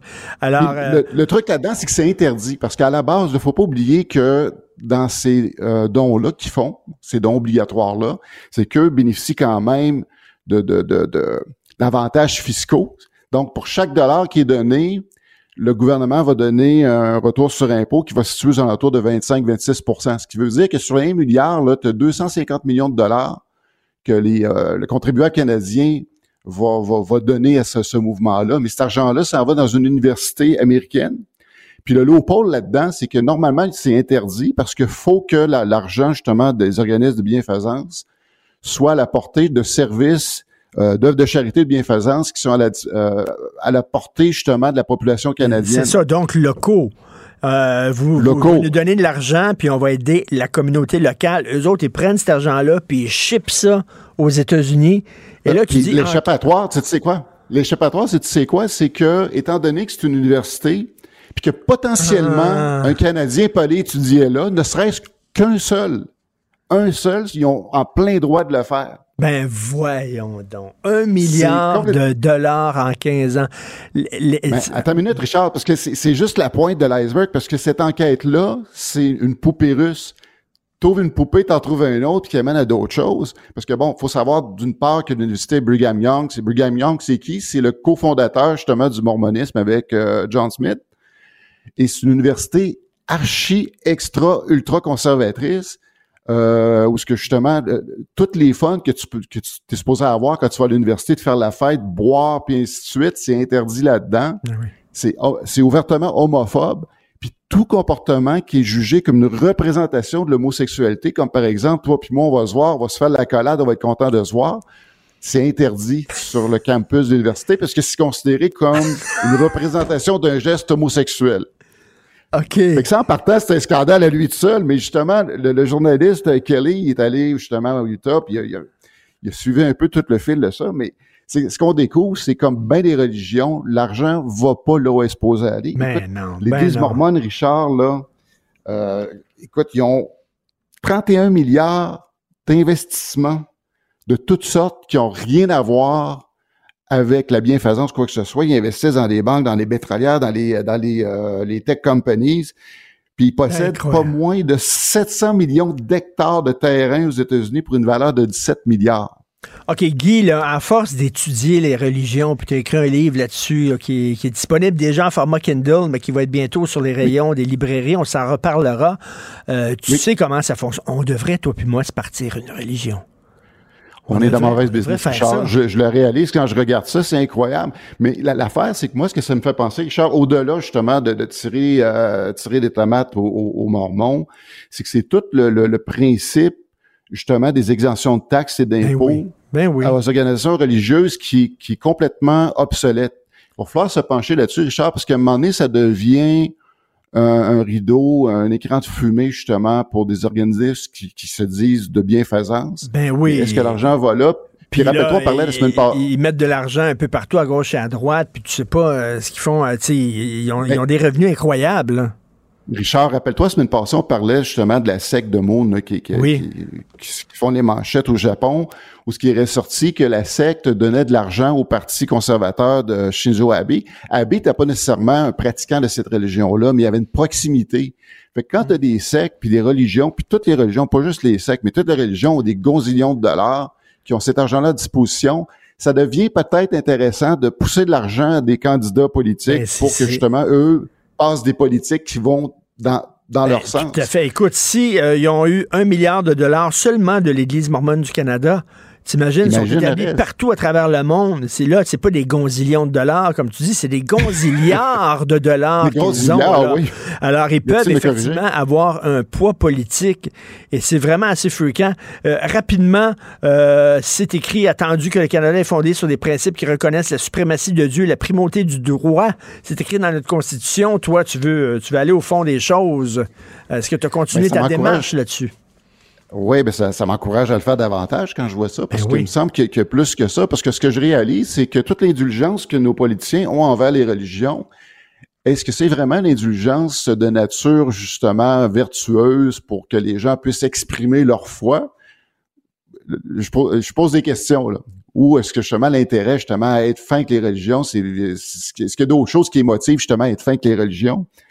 Euh, fait que ça, ça m'intéresse d'en savoir davantage. J'ai toujours pas de réponse parce que bon, j'ai écrit à mon à mon député Gérard Deltel qui m'a référé au président de la Chambre, mais je suis revenu vers Gérard Deltel pour connaître lui sa position personnelle là-dessus. Euh, là, j'ai toujours pas de réponse. Fait que j'ai- je je veux en savoir davantage. euh, Ben, je te fais- par je te-. Je, je te fais un petit devoir. Je te, en, en se laissant, euh, je te donne un petit devoir pour la semaine prochaine. Parce que on me dit que euh, les, les députés de la Chambre des communes, les députés fédéraux de tous les partis euh, doivent prononcer, réciter une prière avant les travaux. C'est pas comme ça ici au Québec. Nous autres, c'est une minute de silence. Ça a l'air que c'est une prière. J'aimerais savoir c'est quelle prière. Je sais pas si tu peux fouiller ça. Qu'est-ce le texte de la prière qu'ils doivent réciter avant euh, de, de commencer les travaux parlementaires. grand le mystère de la foi. Merci beaucoup. Il est grand aussi le mystère du foie, euh, Guy Perkins. Oui. Merci beaucoup. Salut. Bonne semaine. La Banque Q est reconnue pour faire valoir vos avoirs sans vous les prendre. Mais quand vous pensez à votre premier compte bancaire, tu sais, dans le temps à l'école, là, vous faisiez vos dépôts avec vos scènes dans la petite enveloppe. Hmm, C'était bien beau. Mais avec le temps, à ce compte-là vous a coûté des milliers de dollars en frais, puis vous ne faites pas une scène d'intérêt. Avec la Banque Q, vous obtenez des intérêts élevés et aucun frais sur vos services bancaires courants. Autrement dit, ça fait pas mal plus de scènes dans votre enveloppe, ça. Banque Q. Faites valoir vos avoirs. Visitez banqueq.ca pour en savoir plus. Pendant que votre attention est centrée sur vos urgences du matin, vos réunions d'affaires du midi, votre retour à la maison ou votre emploi du soir, celle de Desjardins Entreprises est centrée sur plus de 400 000 entreprises à toute heure du jour. Grâce à notre connaissance des secteurs d'activité et à notre accompagnement spécialisé, nous aidons les entrepreneurs à relever chaque défi pour qu'ils puissent rester centrés sur ce qui compte, le développement de leur entreprise. Vous vous demandez si les plantes ressentent de la douleur? Ou encore, comment est-ce que les daltoniens voient le monde? Le balado en cinq minutes est pour vous. Explorez la science, l'actualité et l'histoire en un temps record. La Feu, en collaboration avec le gouvernement du Québec, est fière de propulser la série Balado en cinq minutes. Ne laissez pas les questions sans réponse plus longtemps. En cinq minutes, disponible sur l'application et le site cubradio.ca. Richard Martineau. Plongé dans l'actualité avec des observateurs qui pensent à contre-courant.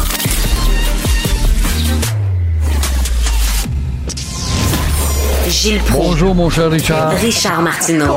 Petit lapin. La rencontre. Point à l'heure des cadeaux. Je serai pas là, là à vous flatter dans le sens du poil. Point à la ligne. C'est très important ce qu'on dit. La rencontre pro martineau Gilles, euh, aujourd'hui, dans votre chronique du Journal de Montréal, vous parlez de la lâcheté du PLQ en disant, coudon, euh, ramenez, ramenez donc Philippe Couillard si vous voulez vous mettre à genoux devant le Canada. C'est ça qu'il faisait, lui?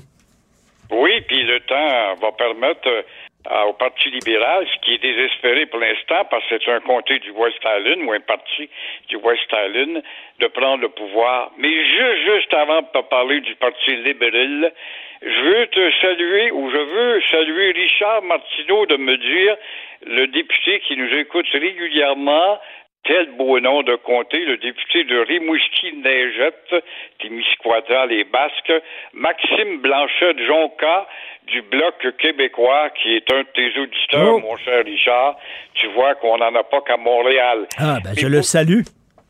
Certainement. Et puis, c'est bon de voir qu'il y a des oreilles intéressées sont à l'écoute. D'autre part, pour le Parti libéral, si on est découragé parce que le purgatoire va être long, étant donné qu'ils veulent pas sortir du West Island, ben, avec Trudeau qui les aide à rentrer à pleine porte des centaines de milliers d'immigrants, voire il veut monter ça à 100 millions, son beau Canada, tout ou tard, ces gens, pour remercier Trudeau et le Parti libéral fédéral, ben, ils vont être fidèles aux libéraux du Québec et euh, ils vont s'étendre, ils vont aller, comme Legault le souhaite, il veut les décentraliser, les sortir de Montréal pour qu'ils aillent à Rimouski, dans le bas du fleuve, dans la péninsule ou un peu partout, Témiscamingue.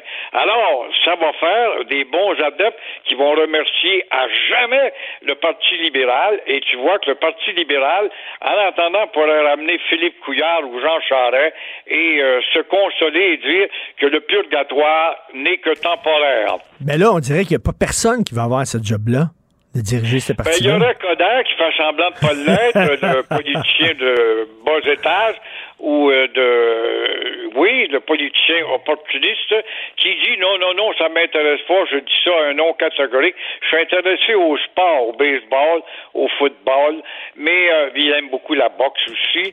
Mais euh, je vous laisse mon numéro de téléphone quand même au cas où. Ben oui, mais imaginez s'il se présentait puis il perdait sa course au leadership. Il a perdu deux fois à la mairie de Montréal, puis là, il perdrait sa course au leadership. Et bah, s'il se présente, il est mieux d'être sûr de gagner. Ouais, ouais. Mais euh, tu sais, quand t'as pas de conscience, t'as pas de d'attache, d'attache vraiment culturelle, tu t'en fous comme dans 40, t'as pas d'âme. Et après tout, c'est un libéral. Combien de libéraux là-dedans qui ont déjà été d'autres étiquettes sont redevenus libéraux, puis ça change rien. Pour être, par- pour être un parti, pour être membre du Parti libéral, faut que tu sois un cave ou un voleur. Je suis pas un voleur, donc t'es un cave. Alors, c'est ça, c'est plus simple que ça. Moi, je m'arrête. On ne me gagnera pas à devenir, à me prouver que le Parti libéral, j'y ai cru. J'ai même voté pour Jean Charest et Jean Lesage. Euh, pas Jean Charest, que quelle erreur! Quel lapsus je viens de commettre, Richard? J'ai voté pour Robert Bourassa. À part ça, le Parti libéral n'a jamais été un vrai Parti libéral. Eh, euh, j'ai regardé, là, il me semble, la dernière fois, j'ai vérifié, la santé, c'est une juridiction provinciale. Exactement. Et puis là, René Lévesque avait-tu raison? C'est drôle, René Lévesque, on le traitait de tous les mots. Il a déjà été un libéral qui a évolué, lui. Il disait que le Canada, c'est une maison de fous. Alors, et là-dedans, il y a des, des joueurs dans le théâtre, des, des comédiens. Le premier ministre du Canada en est un, justement, un comédien de Vaudeville. Et euh, dans la comédie fédérale provinciale, on voit bien comment est-ce qu'on peut s'obstiner. Ça ne finit pas. Et toujours est-il que les fous qui ont fabriqué la Koch De 1867, il n'avaient pas prévu les inventions nouvelles à venir. Alors, il se disait dans la maison de fous, c'est-il clair, ça m'a clair, la santé, ça relève de la maison des fous provinciale. Donc, du Québec et des autres fous des provinces. Et là, oui, oui, mais nous autres, on aimerait ça que vous utilisiez l'argent ou euh, vous autres, on, on va vous dire de dépenser. Alors, non, non, les fous de provincial vont dire, t'as pas d'affaires. Selon la maison de fous de la Confédération, ben, nous n'avons pas à t'envoyer de rapport selon le texte de 1867. Alors, les fous de la maison des fous ont dit que ce sont les provinces qui ont créé euh, la maison de fous d'Ottawa. C'est vrai, ce sont les maisons de fous de la province du Bas et du Haut-Canada qui ont créé la maison de fous du Haut-Canada ou d'Ottawa. Alors, toujours dit qu'on l'oublie parce qu'on n'a pas eu à faire de référendum et consulter les fous qui auraient pu voter. Alors, la maison de fous d'Ottawa disait justement que l'éducation, ça relève de la maison de fous du Québec. La santé, ça relève. L'immigration, ah ben ça, là, c'est partagé. On a le droit de se mettre le nez là-dedans. Ben oui. L'exemple, le chemin Roxham. Alors, quand tu conclus tout ça après toutes ces maudites chicanes d'empiètement entre Ottawa et les provinces, comment ça se fait qu'on fait pas une réflexion majeure de se défaire de la Confédération et en rédiger une autre si on ne veut pas faire l'indépendance? Et le Canada veut pas qu'on fasse l'indépendance avec le Québec, qu'on nous fasse donc une autre confédération plus convenable pour les rapports pour qu'on arrête de se chicaner, de se piler ses pieds. Et euh, en politique internationale, il paraît que la Chine a peur en tabarnouche Ah, du Canada. ça se peut pas, t'as pas pris les nouvelles. Avais-tu vu le documentaire que je t'ai recommandé l'autre jour par hasard? Tu m'as dit que tu fouillerais? Pas encore, Sur pas la encore. Chine et ses espoirs militaires. Vendredi passé à Radio-Canada. OK. J'avais dit ça, j'ai dit, je te mens pas, ça fait dresser le poil de ses avant-bras. Alors, Mélanie Joly a une tête plutôt fêlée. Elle était au bilinguisme l'an passé. Elle a pleuré pour le recul du français au Canada et du Québec. C'est drôle, hein, elle a oublié, elle s'est sauvée ça au ministère, elle s'est sauvée au ministère des, euh, des Affaires extérieures. Alors là, elle menace même de faire branler, débranler la Chine. On va arrêter de donner des contrats à la Chine. On va donner ça aux pays limitrophes de la Chine, sud-est asiatique. Par exemple, le Vietnam, elle oublie que c'est un pays communiste et qui est très aligné. La même chose aussi pour euh, la Thaïlande. Oh, Thaïlande, c'est beau être près des Américains, mais quand tu vas en Thaïlande, la consommation sont tous des produits made in China. Et l'Inde, et l'Inde. Mais l'Inde, elle s'éloigne, l'Inde de l'Occident. Elle se tourne de plus en plus vers l'Est. C'est bizarre quand même. Alors, elle a dit que nous autres, on va faire mal à la Chine. La Chine doit branler, doit avoir peur. Ça peut pas. Comment faire frayer la Chine, un petit pays pauvre, niaiseux et qui n'a pas d'armée du tout pour se défendre? Mais en attendant, elle a oublié son beau Canada. Malagne, elle n'en a jamais reparlé comme sa successeur d'ailleurs. Tout à fait. Là, elle dit on va sévir quand le, temps vi- quand le temps viendra. Et tabois qui ont peur en Chine. Merci Gilles, merci, bonne journée. Au revoir. Au revoir. Merci à toute l'équipe fantastique qui m'entoure et qui m'appuie. Euh, Florence Lamoureux à la recherche, André-Sylvain Latour, merci pour votre travail. Jean-François Roy à la régie, la réalisation, merci beaucoup. Là, il y a Benoît. Je ferai pas de joke sur Benoît. T'es un pauvre gars. Il est tout seul, il sait pas quoi faire de ses journées, il a pas d'amis. Je le connais, ça fait longtemps, il a pas d'amis. Puis là, bon, il veut se faire des amis ici à job, puis il arrive avec des, des bangs, des affaires comme ça. Ça fait pitié. Ça fait pitié. Maman dirait, c'est tout petit, puis ça veut vivre. Fait que euh, là, les gens, ils parlent, ils sont mal, ils sont mal à l'aise, ils amènent les bangs. Fait que c'est certain qu'ils commencent à s'intéresser à Benoît, comment ça va, puis tout ça, puis ils font semblant d'être chum avec, tu sais. Mais en tout cas, euh, donc, il va être là. Écoutez-le. C'est un bon gars, il est gentil. Écrivez-y des fois de temps en temps. Il est tout seul. Et euh, nous, on se reparle demain à 8h30. Passez une bonne journée. Salut. Cube Radio.